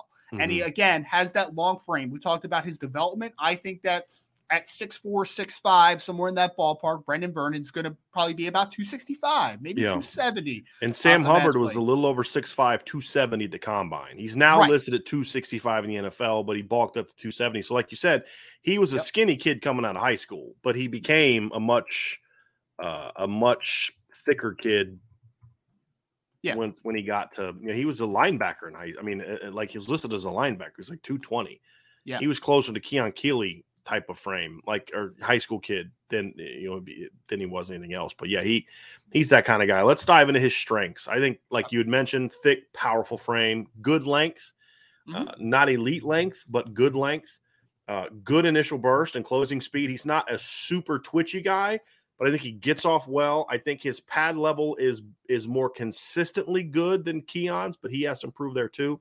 Mm-hmm. Um, we talked about Ryan already talked about this top notch run defender and edge setter. It, it, also, like Keon, really strong hands, and that's so important for defensive linemen. You have to have heavy hands. It's like a box. I like comparing line play to boxing. You know, the, the the great fighters are the guys. It doesn't matter what your size is, but you've got really powerful hands. You've got heavy hands and you could have two boxers of the same size and one guy's a knockout guy and the other guy's a technician right i mean that's just it just it's a it's a god-given gift in my opinion brenan to me has heavy hands from what i can see on film and he's a motor he's a tough kid he plays hard uh, he battles there's a, there's some work needed tech, a lot of technical work needed which is surprising when you consider the program he plays in but i think there's a lot of room for him to improve which is another reason why i think even though you and I disagree a little bit on where he's at right now, which is like we both mm-hmm. view him as top 100 guys, but you know, you're 35 to 50, I'm 50 to 75 ish, you know, to 100 kind of guy. We right. see the ceiling the same way. He's got the ceiling to be a top 25, 30 guy, in my yeah. opinion. It's sure. just going to, you know, he's just going to have to continue developing that frame. He's an interesting kid, too, and we're going to see his film. And I don't know if you can really see it from this film, but you can see it on game film and you can see it at camps he's got a really weird gait. And I think it causes some to not appreciate his athleticism. I've always said this about Rod Smith. I'm a Broncos fan. You're going to remember Rod Smith. Yep. People always thought Rod Smith was a little slow. And I said he's not slow. That's why he has a 75 yard touchdown in the Super Bowl. He has a mm-hmm. weird gait. So it doesn't he doesn't run smooth. He's not a smooth runner. Michael Floyd was this way at Notre Dame. People were shocked that Michael Floyd ran a 4 4 at combine. I said, no, I'm not. He just had a weird gait. Brenan has this weird kind of side to side kind of gait that makes mm-hmm. him look like he's lumbering, but he's yeah. not lumbering. you know what I mean? It's a little deceptive to me. And I think that's caused some people to kind of misconstrue his his uh, level of athleticism. I, I think that I think it, it, does. And if you go back to his 2020 film, which was him as a sophomore, which I did before the show, uh, he is also he hasn't gained obviously the mass to his frame as much, so he mm-hmm. is also looks lumbering and is also a little bit awkward looking as a mm-hmm. runner as well. He kind of looks like a praying mantis in that film, and I think he yeah. got a lot more explosive as a junior. Mm-hmm. Yeah, the tools were there. I like the tools. I just think that I think that you know his his gait kind of mm-hmm. throws some people off. We're going to start with his sophomore film because there's just not a lot of good uh, there's some good film on if you're a, if you like to watch game film. There's a couple games online of his that you can go watch. I always encourage you if you can find game film, watch game film. Mm-hmm. And so you know you can see the good plays and the bad plays, and that's why coaches will watch game film because I I remember one time um, got film of a running back. I'm like, this kid's really good, and he'd have about four or five big runs a game, and then you'd watch the game film, and you're like, he takes about half the plays off. He doesn't like contact. He doesn't block anyone, and he walks back to the huddle after every play it was like, okay, yeah, I don't know if I like this kid, you know, and that's why you want to see those things. But we're going to start off with a sophomore film because I, I, I do think that's just there's more of it uh, than than there is of his of his um, junior. When we'll watch a little junior film, but there's just not there's not a lot there to be honest yeah. with you from a highlight standpoint. Like it's hard to dive into game film in this kind of format. Maybe we might do that over the summer, but like high, there's a reason we do highlights. It's just a little bit more uh, fits well in this type of format. But if you can watch some game film, there is some junior game film. You had a you had a game on ESPN this year against Drew Allar's high school yep. where you can see that. So here we go. Let's watch a little Brenan Vernon film. So to preface this, if we can go back to the beginning, Brian, just so we know, when we see those arrows, we're not talking about the end man on the line of scrimmage. We're talking right, about that right defensive here. lineman head up on the tackle. Yep, that guy right there. This is that fight that I was talking about. Like this kid's just bad. He's not using his hands real effectively here. Now, like you talked about, there's a lot of work, technical work needed for him. But you can see the motor, you can see the battle, you can see him compete. Mm-hmm. that's what I liked about him when I saw him at camp. Is you know the kid gets out. He wants re- he wants to take reps. He wants to work. He wants to get in there. He wants to compete. And you see that thick frame there. He's just a different built kid. He's legit six four, six five. I mean, he's a tall kid. Yep but you just see the thick lower half. Look, look how big this is as a sophomore. You can see that big lower half, that real thick lower half. Mm-hmm. And he and he filled out even more as a mm-hmm. junior, which is really yeah. nice to see. Trying to see where he is on this film over here. I think he's up top. Yep, that's him up top. All right, this is him up top up here. See here, that's him right there. See this motor? He's just like he reminds me kind of like Kurt Hinish from a motor standpoint. Just way better skills. No disrespect to Kurt, but there's just things Brenan can do that Kurt can never do. Mm-hmm. And I'm not saying he's a nose tackle. I'm just talking about the motor. I'm just comparing the motor, just the just the hustle that he has. He barely he's not even in his like look at him. He's late getting down to a stance and he still explodes off the ball, right? Like you see that, like he's still kind of bending down and boom, comes out of a stance quick. I love it. And I think someone commented at one point, like, is he going to be an inside guy eventually? I don't think so. I mean, could he? He can, gain it, right. but like No- he, yeah. I, I think he, I think he's too good of an athlete that he's going to have to make that Right. transition. Like he's a good, like he's a good athlete at defensive end. Right. Like this right here, this is how they ask him to play. This whole run down the middle of a guy, that's what they ask him to do. Mm-hmm. I mean, this is what they say. Hey, look, you know, it's an odd man front, it's a two gapping front. Yep. That's what they ask him to do. I do not like it. No, they were they they they. I, I would like them to just kind of take the shackles off sometimes, Mm-hmm. just let them go. hmm You can see him again playing backside. He's got to play the Mhm. quarterback. Once he decides the running back's got it, you see that redirect. This redirect right here is is is one of those things you see. Okay, okay, this kid's got some. This kid's got a little bit of a, a little bit of COD in him. Change of direction in his game. Yep. And and I like still like how he stays square though. Even if this Mhm. quarterback does pull, he can still he can still redirect and recover. Yep.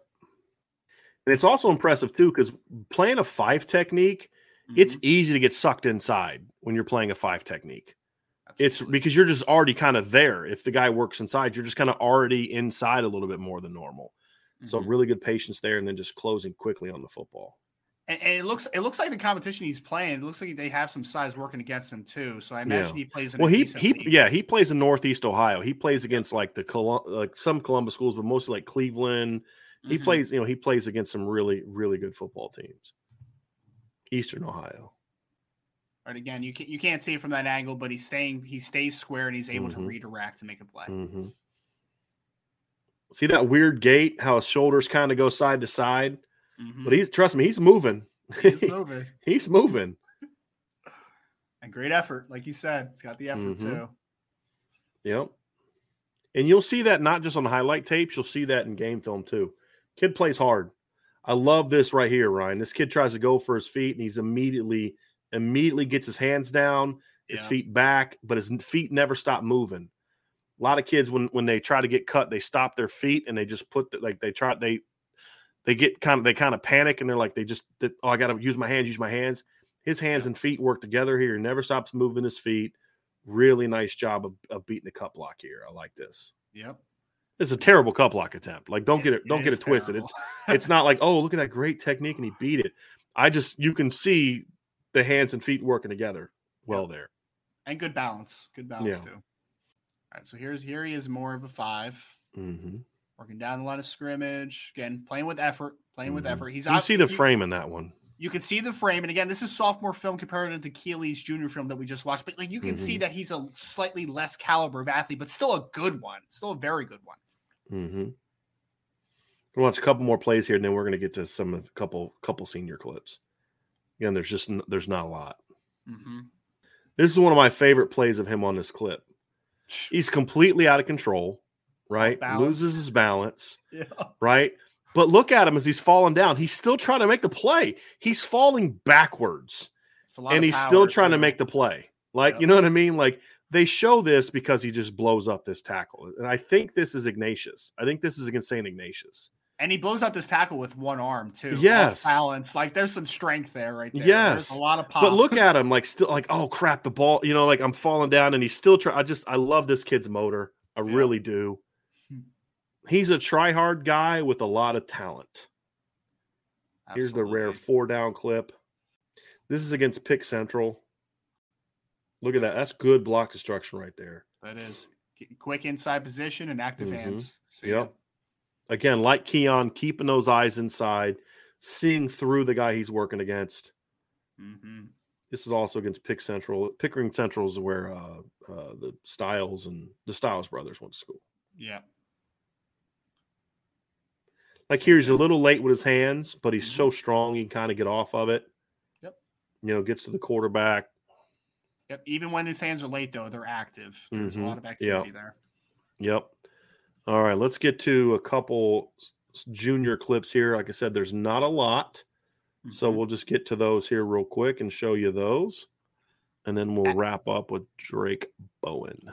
Oh, and as Brian's pulling it up, when we start to see the junior, just look at the frame. Look how much more filled out he Mhm. is. He looks like he got a little bit taller as well. He does. Yep. Taller and just that body is just more filled out. He looks. And the looks thing good. that I was nervous about when is when a guy does kind of have that little bit of a fill out is his feet slow down. His feet sped up. He's No, I- quicker as a junior than he was as a sophomore. Oh, I thought he was infinitely more explosive Yeah. this year than, than Yeah. 2020. Yep.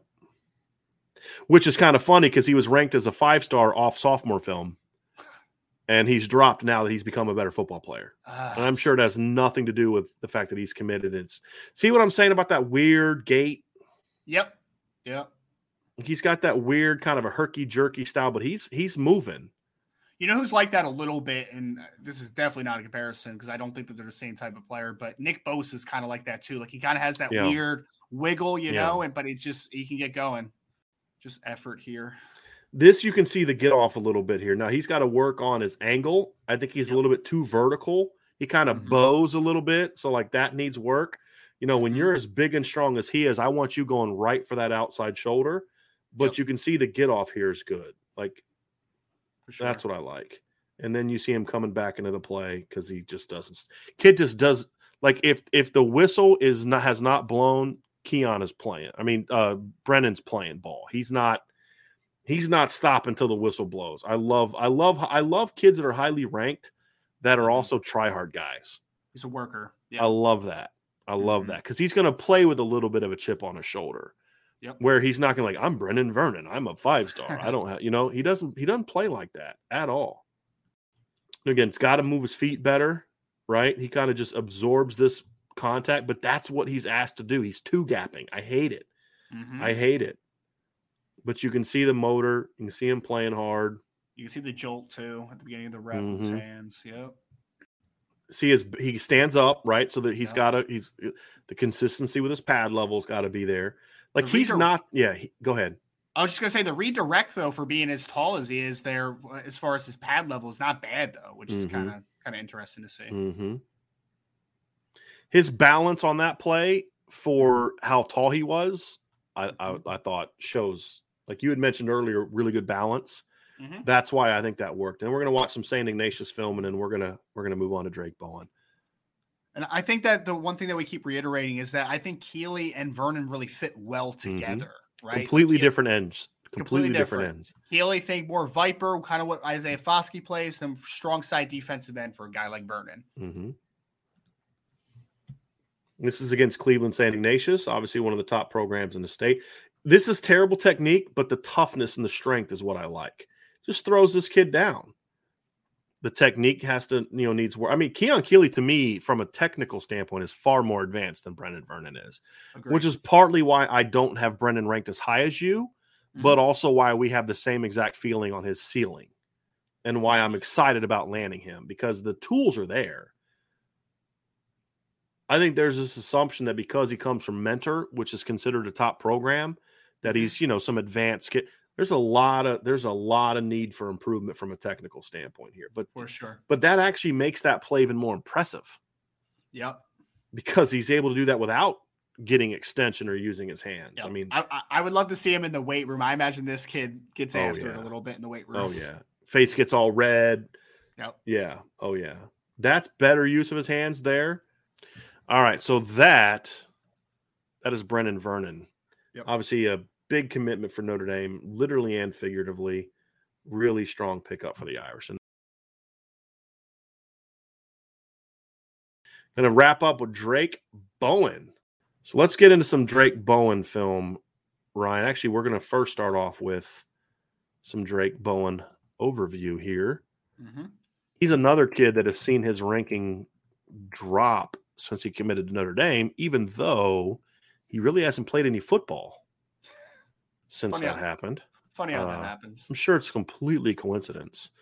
Uh, but Drayk Wow. Bowen is, according to Rivals, the number 33 player in the country. Like, and the first three rankings are all fair. I mean, I would I would have him, you know, in I think ESPN is kind of close because I think Drayk is a like a lot like Brenan Vernon that he is he's just getting by on God given ability. There's a lot he has to learn. The fact that he's a two sport star, those kids are usually a little bit further behind from a technical standpoint. But I mean, this is this is a top 50 football player. We could mm-hmm. argue whether he should be top 20 or if he's top 50, but he's a top 50 football player, in my opinion. Drayk Bowen is, in, in my view. I don't know how where you would rank him right now, Ryan, but I, I was. I was going to say 40 to 45, Yeah. maybe stretch to 50, somewhere in that ballpark. I, w- I actually did agree 100%. I, I Yeah. think close to where ESPN has it, I think they have it pretty well there. Yeah, I don't know what on three is thinking. I don't know, but hey, it is what it is. But you know, but but the, again, this is this is three three front seven players that somebody at least two services, I believe. Let me let me go back up. What was Brenan? I believe. It's, Okay, he was close. So at I least think, I, th- I think on three is run by some Michigan folk. I think That's what- I perhaps, think. yeah. But so three front seven players that at least one service ranks as a top fifty recruit. Mhm. two of the kids are ranked as top 50 players by at least two services and all three of them are top 60 guys by at least two. That's Mhm. good. That's a good way to start your front seven class. For sure. and and so from a ranking standpoint i i think drayk is there. I- you know look and uh, i think he's also a kid that it's it's important to have and this is from a recruiting standpoint it's important to have a highly ranked local kid when you can get one. Because what that means is every time there's a recruiting event on campus, Drayk Bowen's going to be there more often than not. There will be some times this spring when he won't be able to be there because of baseball, Mhm. but more often than not, like he's going to be on campus this weekend for the junior day. Yep. Right? It's Drayk Bowen's not coming for Drayk Bowen. Drayk Bowen's coming because he wants to be around other recruits that he's going to try to convince to come to Notre Dame right. which I think is very important. But you know, I top 50 football player, definitely a guy that that was a big pickup for Notre Dame and a guy that Marcus Freeman identified and got on early. Like that's a guy we want. And it, it, it was a more of a battle than people realize. I think there's a lot of people that assume that because he's local, he's going to come. He's not really a local kid. His fam, he's from Texas. His family grew up Longhorn fans. There was a for a long time, my sources were like, you know, I think he's leaning towards going south, but Marcus Freeman was able to win the day and and did a great job recruiting him. There's no mm-hmm. question about it. Sure. So a common theme with three, these kids, Ryan, and I think this is what makes the this is the difference makers. And I think Notre Dame hasn't had enough guys like this. Natural power, Yeah. and not everybody has it. And and I think that that's kind of what made Jeremiah Owusu-Koramoah so unique for a small guy. Is just that natural explosiveness, natural hand strength. And that to me is what separates these guys from other good players that maybe aren't as good. And to me, Drayk is one of those. I mean, he has strong hands, but he arrives at the football and he he's one of those guys, and they're they're kind of rare where if he takes two steps, he can mm-hmm. hit you like he had a running start. Well, and I was going to say sometimes it's difficult for guys, and you're going to see when we pull up the film, Drayk plays in a lot of space. Like they ask him to flex out on number two, flex out on number three a ton, work literally working from depth. And a lot of times for those kind of guys that are true linebackers, working from that type of space and in that depth, a lot of guys miss tackles because they don't come to balance when they're tackling. But this kid comes to balance and he strikes. He creates a lot of power in some very tight windows, what Brian is illustrating. impressive burst. It kind of fits into that. I think this Yep. kid gets. I don't know if Drayk is like a. I think he's the comp for me for him, and it's it's it's going to seem like a lazy one, but it, to me it just really fits. Yeah. Is is Drue Tranquill? I think, and, and it's from a very similar bo- body type. You know, 6'2", 215. He's thicker than Drue was at the same age. Drue was a safety in, in high school. Mhm. He's thicker than Drue was. Good arm length. He's he's got longer arms than Drue, but you know Drue had short arms, but not a real super long guy, but just a really athletic guy that can play in space, can move inside. I'd say he's a little bit more. Drue was, and we talked about this earlier on the phone. Drue's probably a little bit more smooth than Mhm. Drayk was. Drayk's more explosive Right. but in a lot of ways the positional fit and and I think the burst Drue Drue, Drue had a really good downhill burst. Mm-hmm. And I think Drayk is that, but even better. Drayk is uh, the comp to Drue, but at the same age, he's far more advanced as a linebacker than Drue was. And he's more explosive than Drue was at the same age. And Drue Tranquill was what early fourth round draft pick, yeah. right? I mean, so I'll Probably- take that. I'll he take probably- that all day. he- probably would have been drafted a little higher too, if not for the injuries as well. Right, You know, right. I mean, obviously Two sustained- devastating knee injuries. Yeah. Yeah, And he was absolutely. taken early in the fourth round, I believe. Yeah. And he ran, I mean, he was like a four, five, eight, I think Yeah. in the 40, high 30 inch vertical. Like Drue Mhm. Tranquill was a, a dynamic athlete for With the two- position. With both of his knees being Uh, torn up when he was in college. Imagine what he would have ran otherwise. It would have Right, been a pretty good Right, time. Exactly. It's funny though that you mentioned that the Texas kind of um the Texas uh, nuance to Drayk Yep. Bowen with his family because I went actually to a Longhorn for my comparison. I actually did not know about that connection. So Mhm. yeah, coincidental here. If you remember him at Texas, he played a lot in space. They, they he was a Mhm. guy that they played as a Sam backer. They would flex him out. He would play some will, do a bunch of different things, and he became a really good player for the Philadelphia Eagles. And now he plays, I think, still for the Arizona Cardinals, Yeah. but I don't think he's quite Talking about Jordan Hicks, right? I'm talking about Jordan Hicks. Yeah. That's the guy that reminds me stylistically of a guy like Drayk Bowen. You're going to see Drayk do a lot of different things for his team, a lot like what what Jordan Hicks was as a young football player, a guy that could navigate space on second level. And the roughly I like I think Jordan Hicks was 6'1, 6'2, 230, Yeah. 235, so body type kind of similar too. Yeah. And I'd say Drayk's probably a touch taller, Mhm. very similar. And the interesting thing is Drayk was also a Midwest. I mean, Jordan Hicks was also a Midwestern kid. He's Yep. from Ohio and went down Mhm. to Texas to play college football. So I like that comp. I like that comp. You are more comfortable with it because you've seen Jordan more than I have it, with all your draft work. But And, and I live I- right outside right outside Right. of Philadelphia, so I've seen him Right. a ton. Yep. hmm and then so obviously I remember him as a high school kid.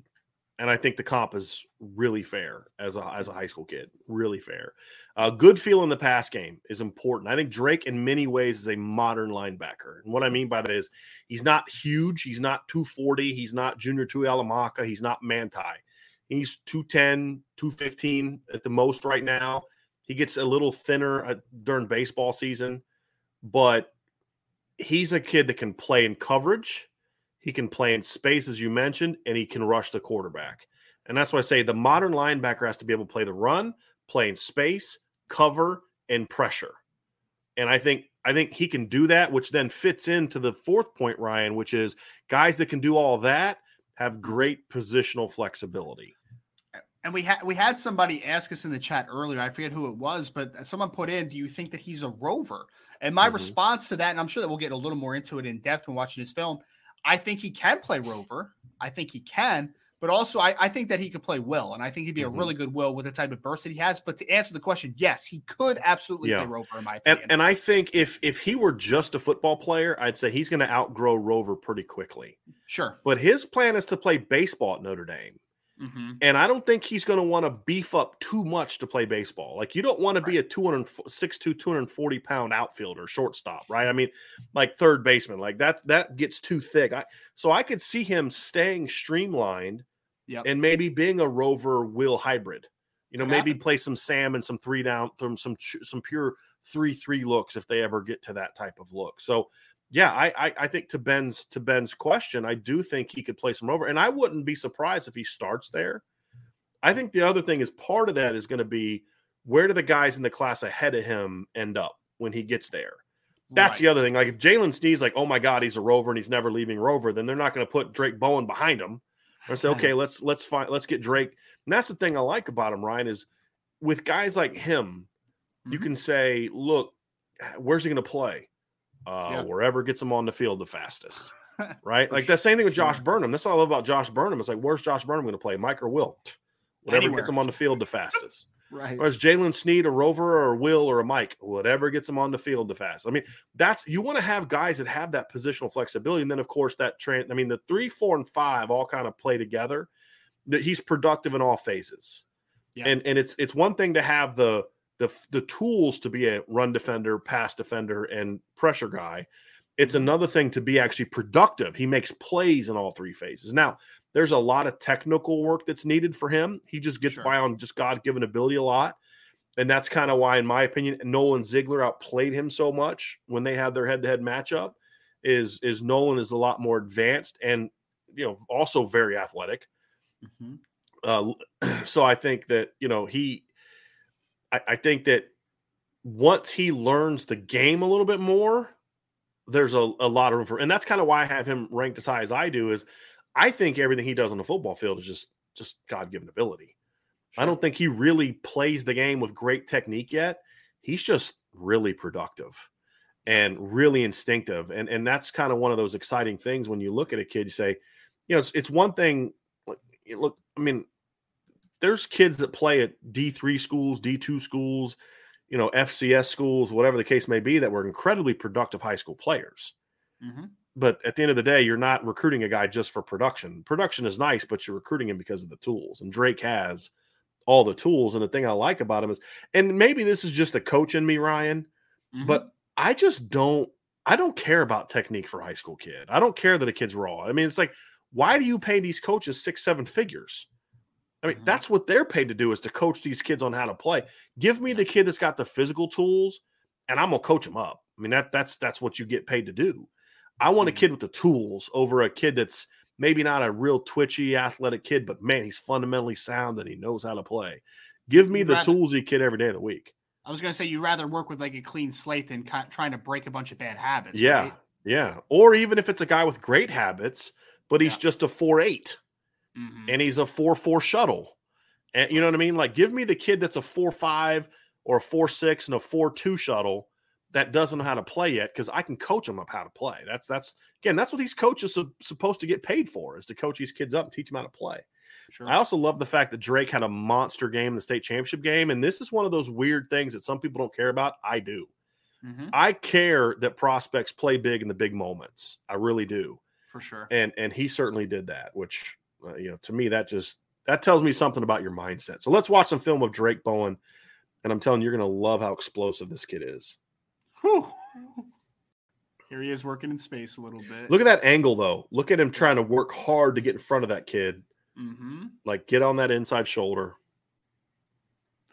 Yeah, that first step explosiveness is very good. You, you'll hear a lot about stop start from uh, wide receivers, but this stop Hmm. start here is is incredible.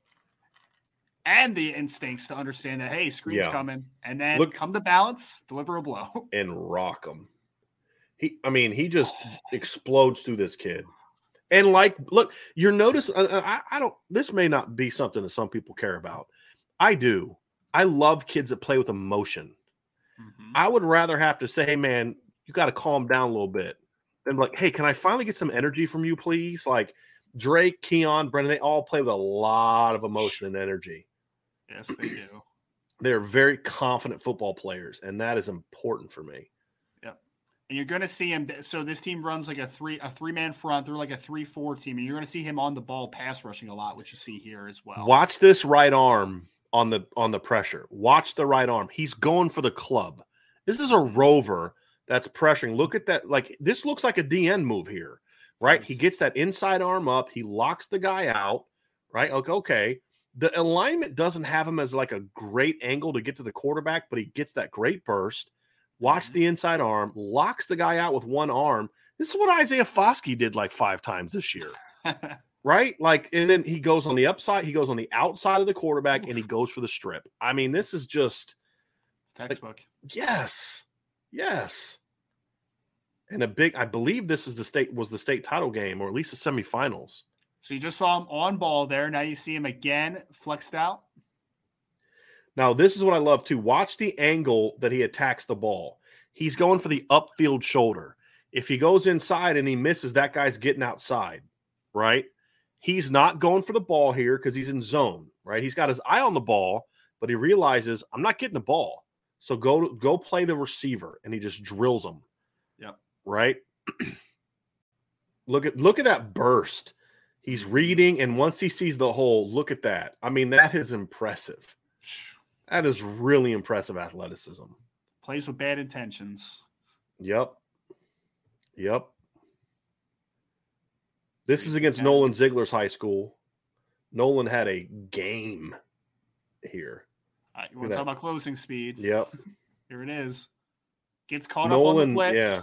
I know we're talking about Drayk, but Nolan went off in this game.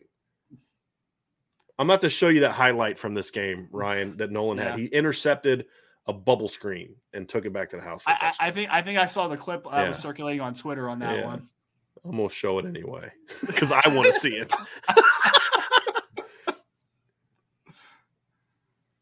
Watch this pick Oof.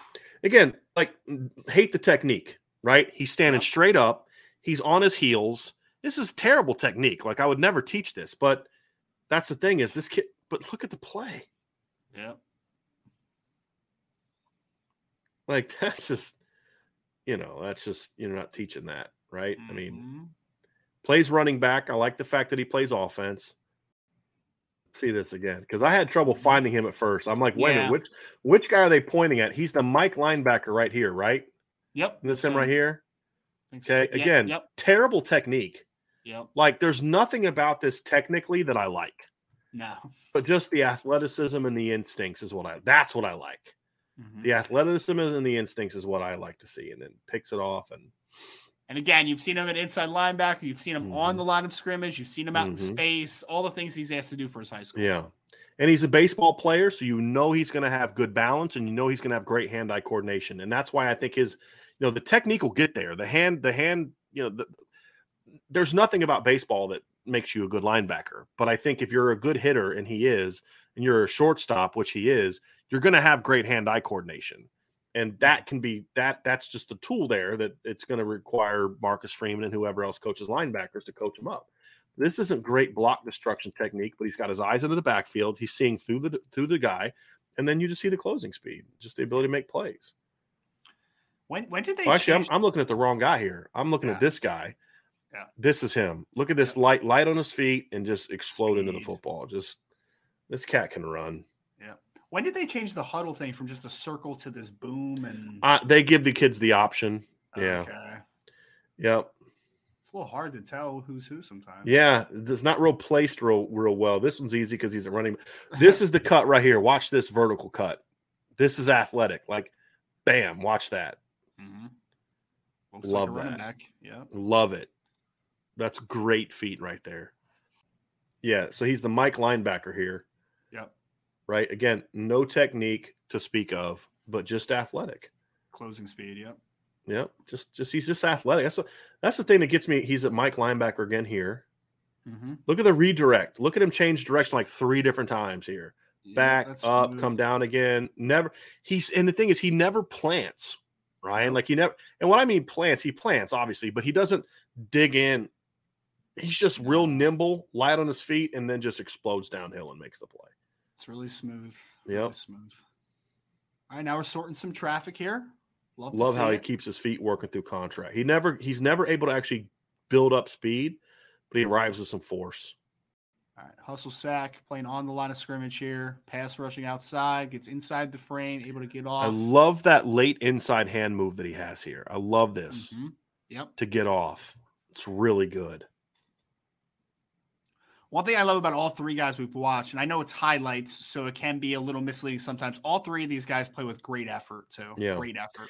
Well, and, and I've seen games of all three of them, and it's it's like, and that's what we kind of see. You know, the, the motor for for Keon at times isn't quite there because he's just so much. He never loafs. He never takes plays off. It's Mhm. just sometimes he can win even though he's not going full speed. I think it's more about just how dominant he is. I think that's something that'll change when he gets to high school, when he gets to college. right. Hey, these are easy. We know where he's playing there. Look at that Mhm. balance. That balance, though, man. Goodness, great. That those feet. arm. And look at that balance, man. Like crazy. Love it. I love it. John Holtz, my man, thank you so much for the super chat. Appreciate you, John. Aloha from Maui. Thank you for keeping me updated from so far away. Yeah, you're in the sun right now, buddy. You're it's you're still sunny, I think, where you are. We're in the dark and it's cold. Come hang out with you a little bit. Thank you for the super chat, John. Really appreciate that. Look how nimble he is, even before he gets the ball. Again, no kind of technique to speak of, but just look how agile he is. Just real nimble kid. This is a top 50 football player. Yeah. And when the technique catches up to the talent, that's where you start to get excited. That's why he's got a five star upside grade for me. Mm-hmm. Just, you know, look, look. That's big time right there. Love that. Look at the force he arrives with without even really getting. He's got no momentum, really, like really good momentum going forward, and he arrives with physicality. Wonder what's coming here. Swing screen. Uh oh. Oh, look at that move. This a this a linebacker, folks. Right. Smooth, nice cut. Mm-hmm. That's thing. He, you know, I think Drue was a little more smooth, but it's not like this kid's stiff by any stretch. This kid's smooth as well. He's more explosive than Drue was, though. Look, love it. No, they wouldn't ask him Love to it. play in space as much if he wasn't if he was Mm-mm. stiff. No, he's not. He's got nice hips. Yeah. And I think that's one nice thing about him playing baseball is he's going to have to, whether he's playing outfield or infield, he's going to have to keep that COD and that that suddenness there for baseball. For sure. And so he's never going to, you know, you don't have to worry about him getting tight in the offseason. Like some kids, you worry about them getting tight in the offseason in the strength program. That's not going to be an issue for for Drayk, in my opinion, especially if he's still playing baseball. Mm, see that? See that crease, baby? Hit it. See it and hit it. Look like Josh Adams in some of these clips. So that, folks, is Drayk Bowen. Very talented football player, part of a great front seven class for Notre Dame. Um, just, I mean, I don't. Again, I don't know if we could have got off to a better start. We, no, I did it. See, you made me do it, Ryan. If Notre didn't do Dame could have got off to a better start, I'm blaming you because I, I, thought- take no I thought you responsibility. meant. I thought Yeah. you meant our film watching. Yes, that's it. That's what I meant. This show could not have gotten off to a better start. Good save. Well done, my friend. Yes, sir. Uh, I don't know if Notre Dame could have got off to a better start in front seven recruiting. You know, I mean, you Mm-hmm. can say, okay, maybe the class could be done by now, but that's that's not reality. I mean, they are off to a phenomenal start. yep. Very talented defensive lineman. Mhm. Top. I mean, again, I, I view all three of them as top fifty. The, between the two of us, one of us have views each of these guys as a top fifty recruit. For sure. Because you know, Brenan to me could be fifty to seventy-five, but you know, you see him as more of a fifty guy. So I this is a, a, a great start for Notre Dame. Just a great. Now they got to add to it, right? That's the next Sure. step. You got to add to it. And we'll get into the the boards for the D line, and we'll get into the boards at linebacker, which is still evolving. I mean, they've offered several t- 2023 linebackers in the last a lot of years. linebackers. Yeah. and and board so they're going to keep recruiting until they till guys commit, and that's how you got to do it, right? Mhm. Defensive line, you know, there's a lot of kids on the board. I believe Devin Houston, you said t- texted me earlier today, is visiting this weekend. Is that who you? Is that was that? Yep. Um, De- I, you Devin- know, Jason Houston. Moore, Devin Houston, yes. Jason Moore's on the board. I mean, they're still recruiting until they fill the class up. They're still they're still getting kid pushing for They, ju- kids. they so. just they just sent another offer out to KJ Sampson as Yep. well, North Carolina kid. So Yep. yeah, it's, it's who I think is more of like a that he could be that nose in this defense. Yes. I think, which they kind of need that penetrating, you know, thick bodied, short, squatty, thick bodied type of kid at nose. Yep. Uh, good football player, very disruptive football player. You know, had a top five that didn't include Notre Dame. I think Notre Dame, you know, talking to you and Sean, is going to have a Mhm. chance to be in there. But that's the thing is after we finish out out these these committed kids, we're going to dive into sort of our boards, and that'll be what the next couple months of this show is going to be. You know, going through the position groups, ranking the players, and and diving into the film. So that's going to be it's going to be a lot of fun. And then your Monday show will be more geared towards interviews and news and scoop and answering questions and you know talking about who they've offered, where the coaches were, all that kind of stuff. This one, this Wednesday night show is going to be uh, is going to be a lot about just this talking ball, getting in the film room, right? And great way to start. Now, as a former quarterback, I kind of was like, you know, some of those, I'm like, you know, flashbacks. But as a as someone who loves football, you know, I think I think these are these are big time guys. So Yeah. yeah, And I, I think the great illustration that you did, Brian, on your end was just the the rankings for each of them because right. I Just give some we're- we're- context. Yeah, We're trying to get down to what we think, right? Uh, what Irish Breakdown thinks of these players, because you saw a very high variance on a lot of these guys. I mean, what, what was it? Brenan Vernon was 15 by one and 151 by another. one fifty Like, nine. 159. The variance is just so much on a couple of these guys.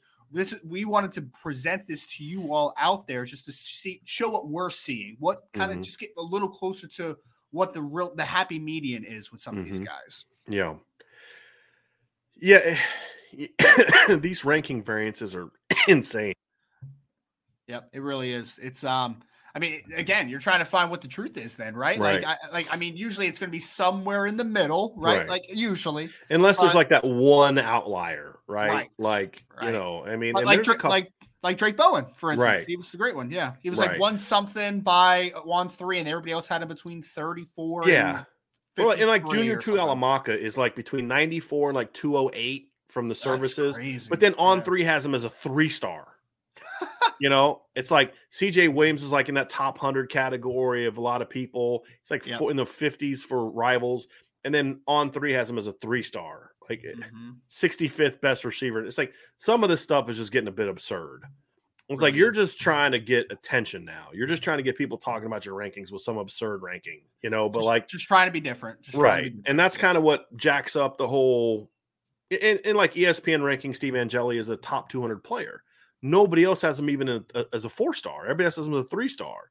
He Mhm. played in their all star game, and I mean, so it can make it a little bit hard because the composite used to be a really good tool. It's becoming harder and harder when you have these type of variances. Like, how does one person look at Brenan Vernon as number 15, and another says not even top 150?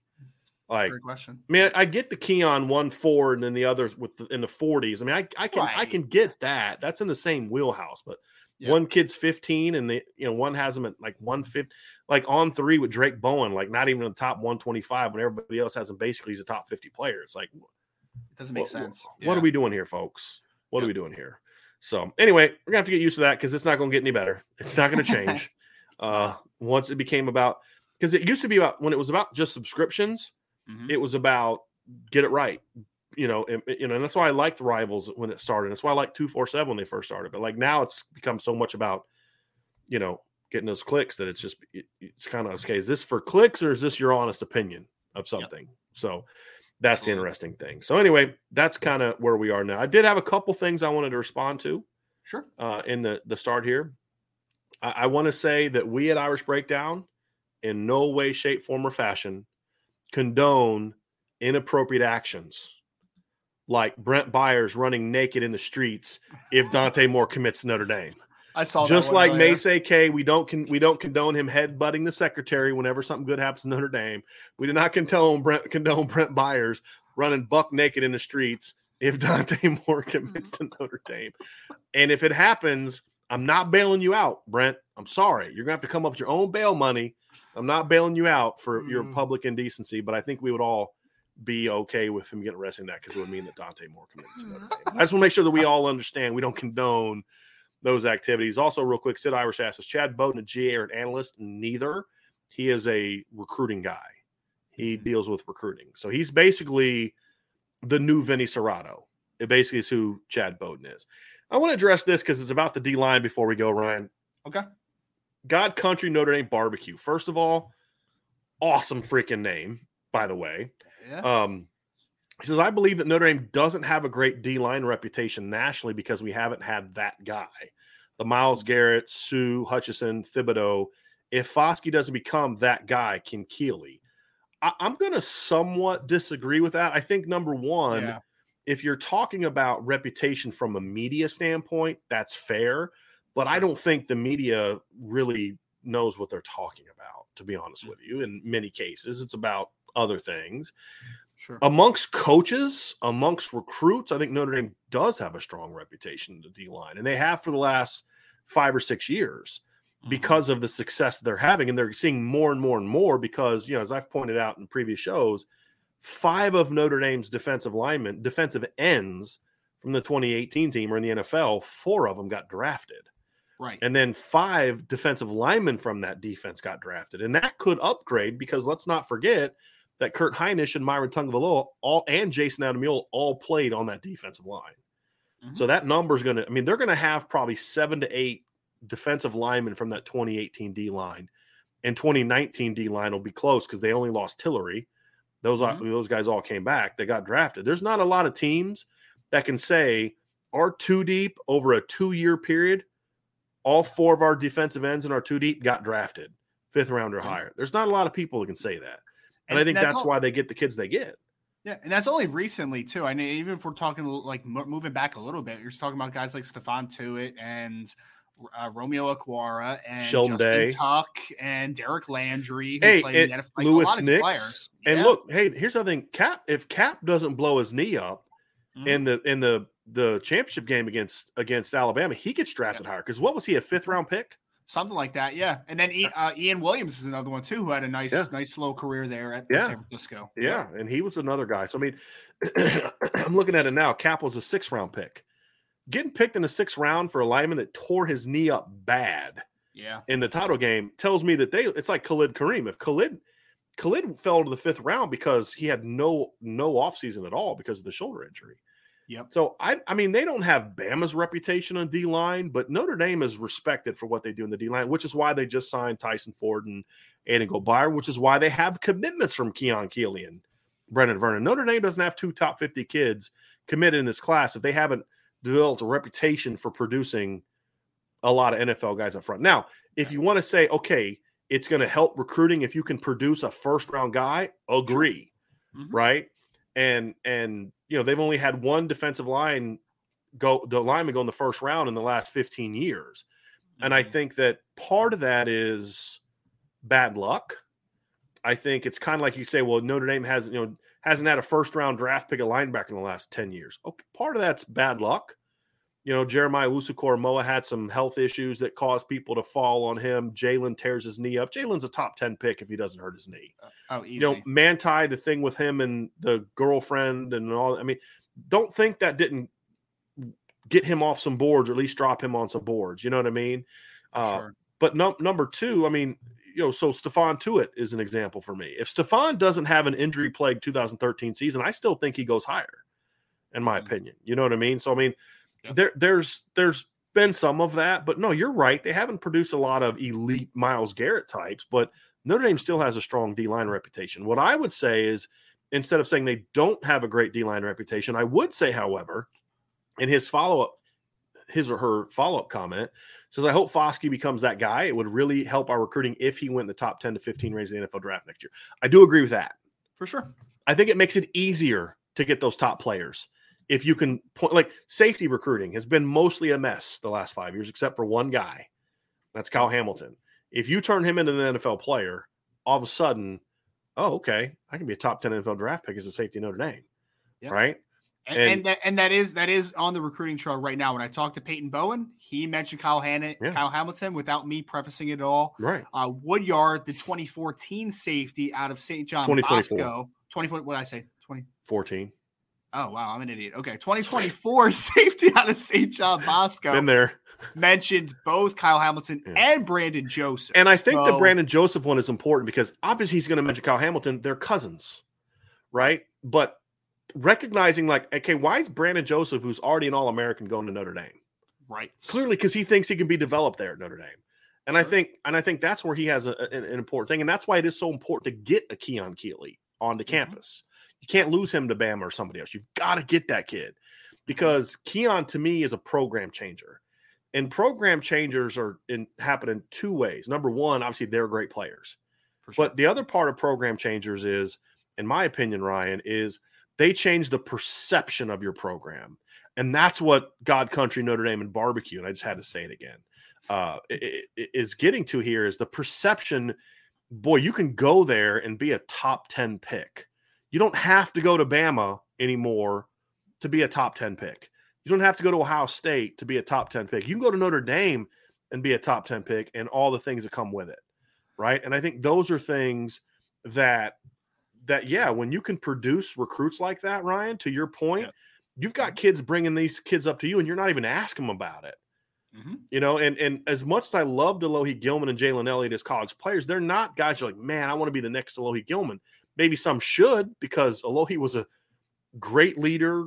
I mean, all that. But like, let's just be honest. Kids define it by were you a top, you know, ten NFL, you know, first round draft pick. For and sure. I think that like offensive line is a great example. Notre Dame hadn't produced a first round offensive lineman in a while. They had, they weren't churning out offensive you know, first round picks ever since Joe Moore left. They weren't turning. But then Harry Hiestand comes, starts churning high picks out year after year, and all of a sudden they're O line you right? Mm-hmm. It's not because they won a Joe Moore award and would have won one in 2015 if I think the I don't think the award existed that year. It was I think 17 was the first year.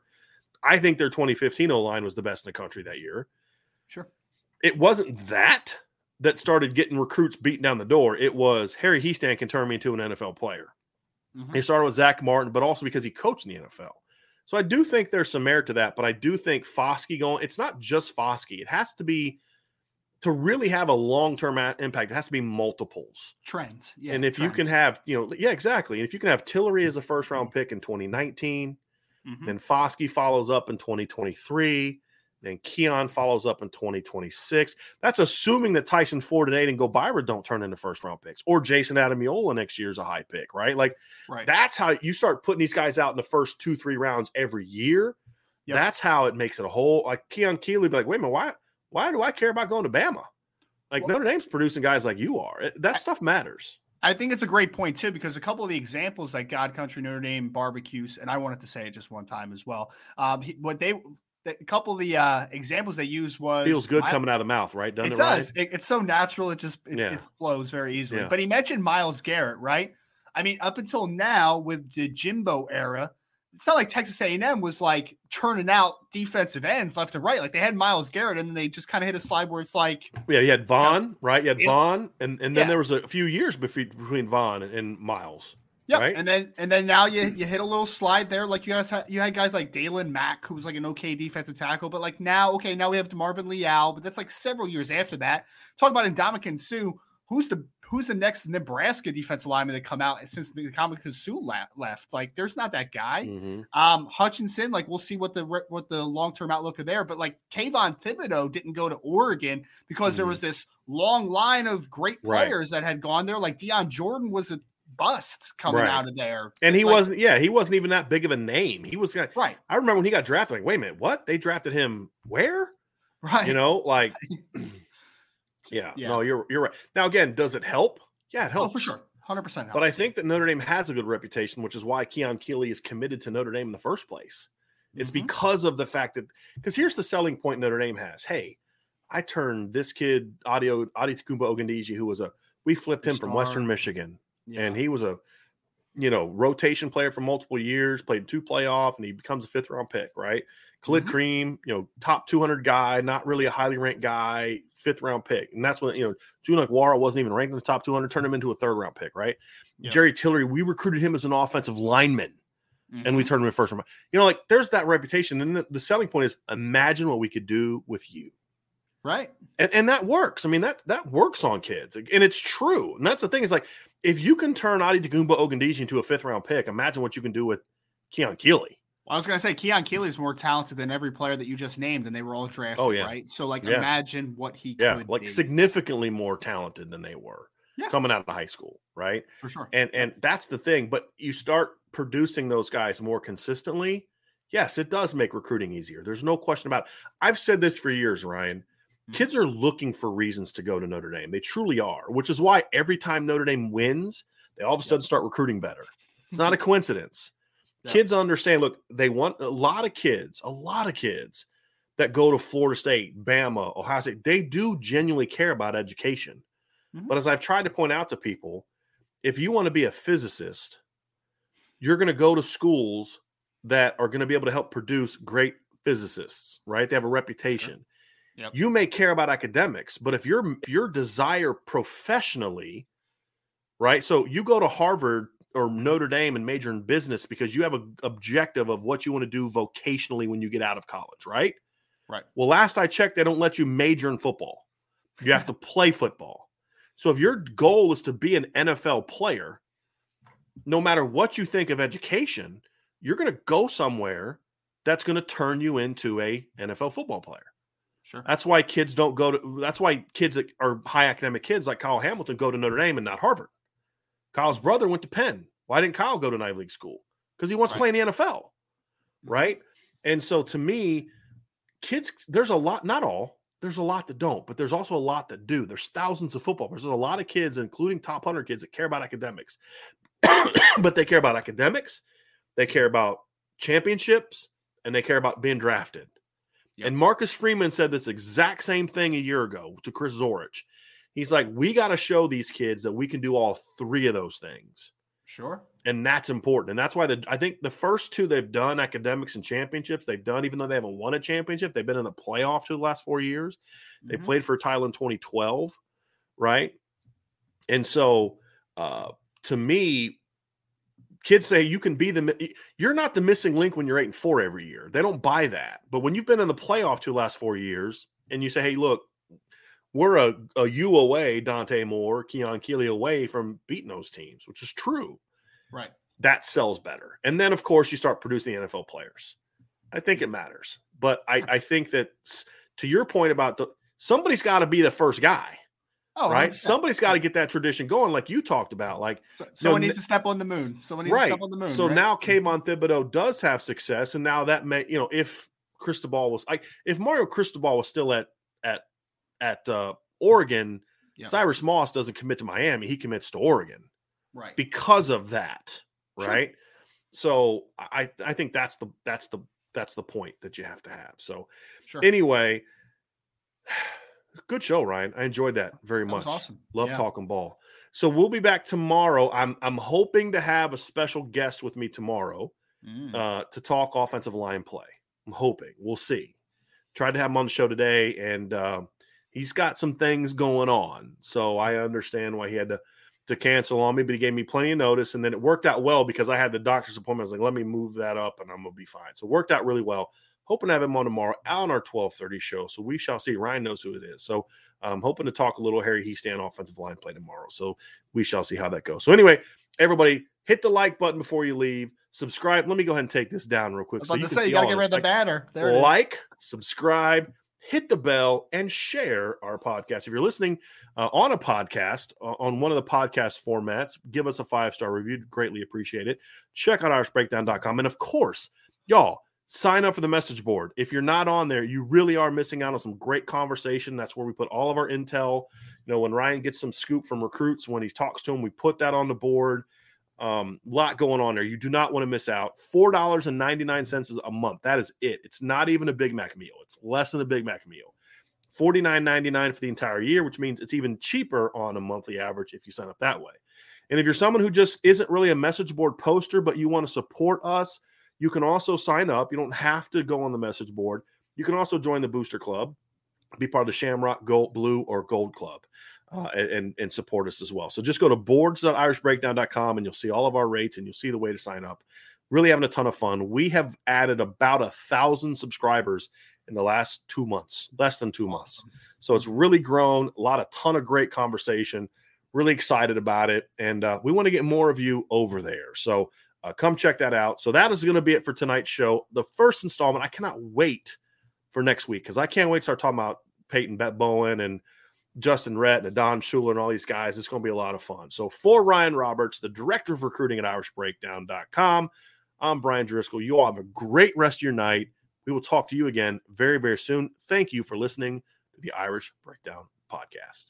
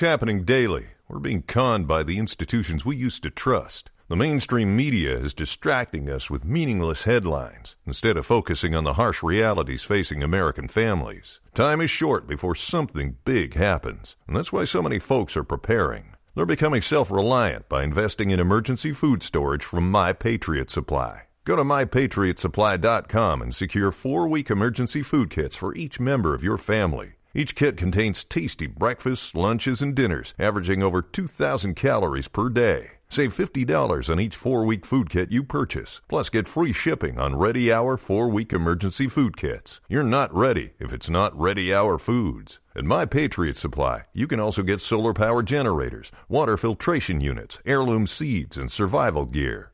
Order by 3 p.m. and your unmarked boxes ship the same day. Shop MyPatriotSupply.com today. MyPatriotSupply.com.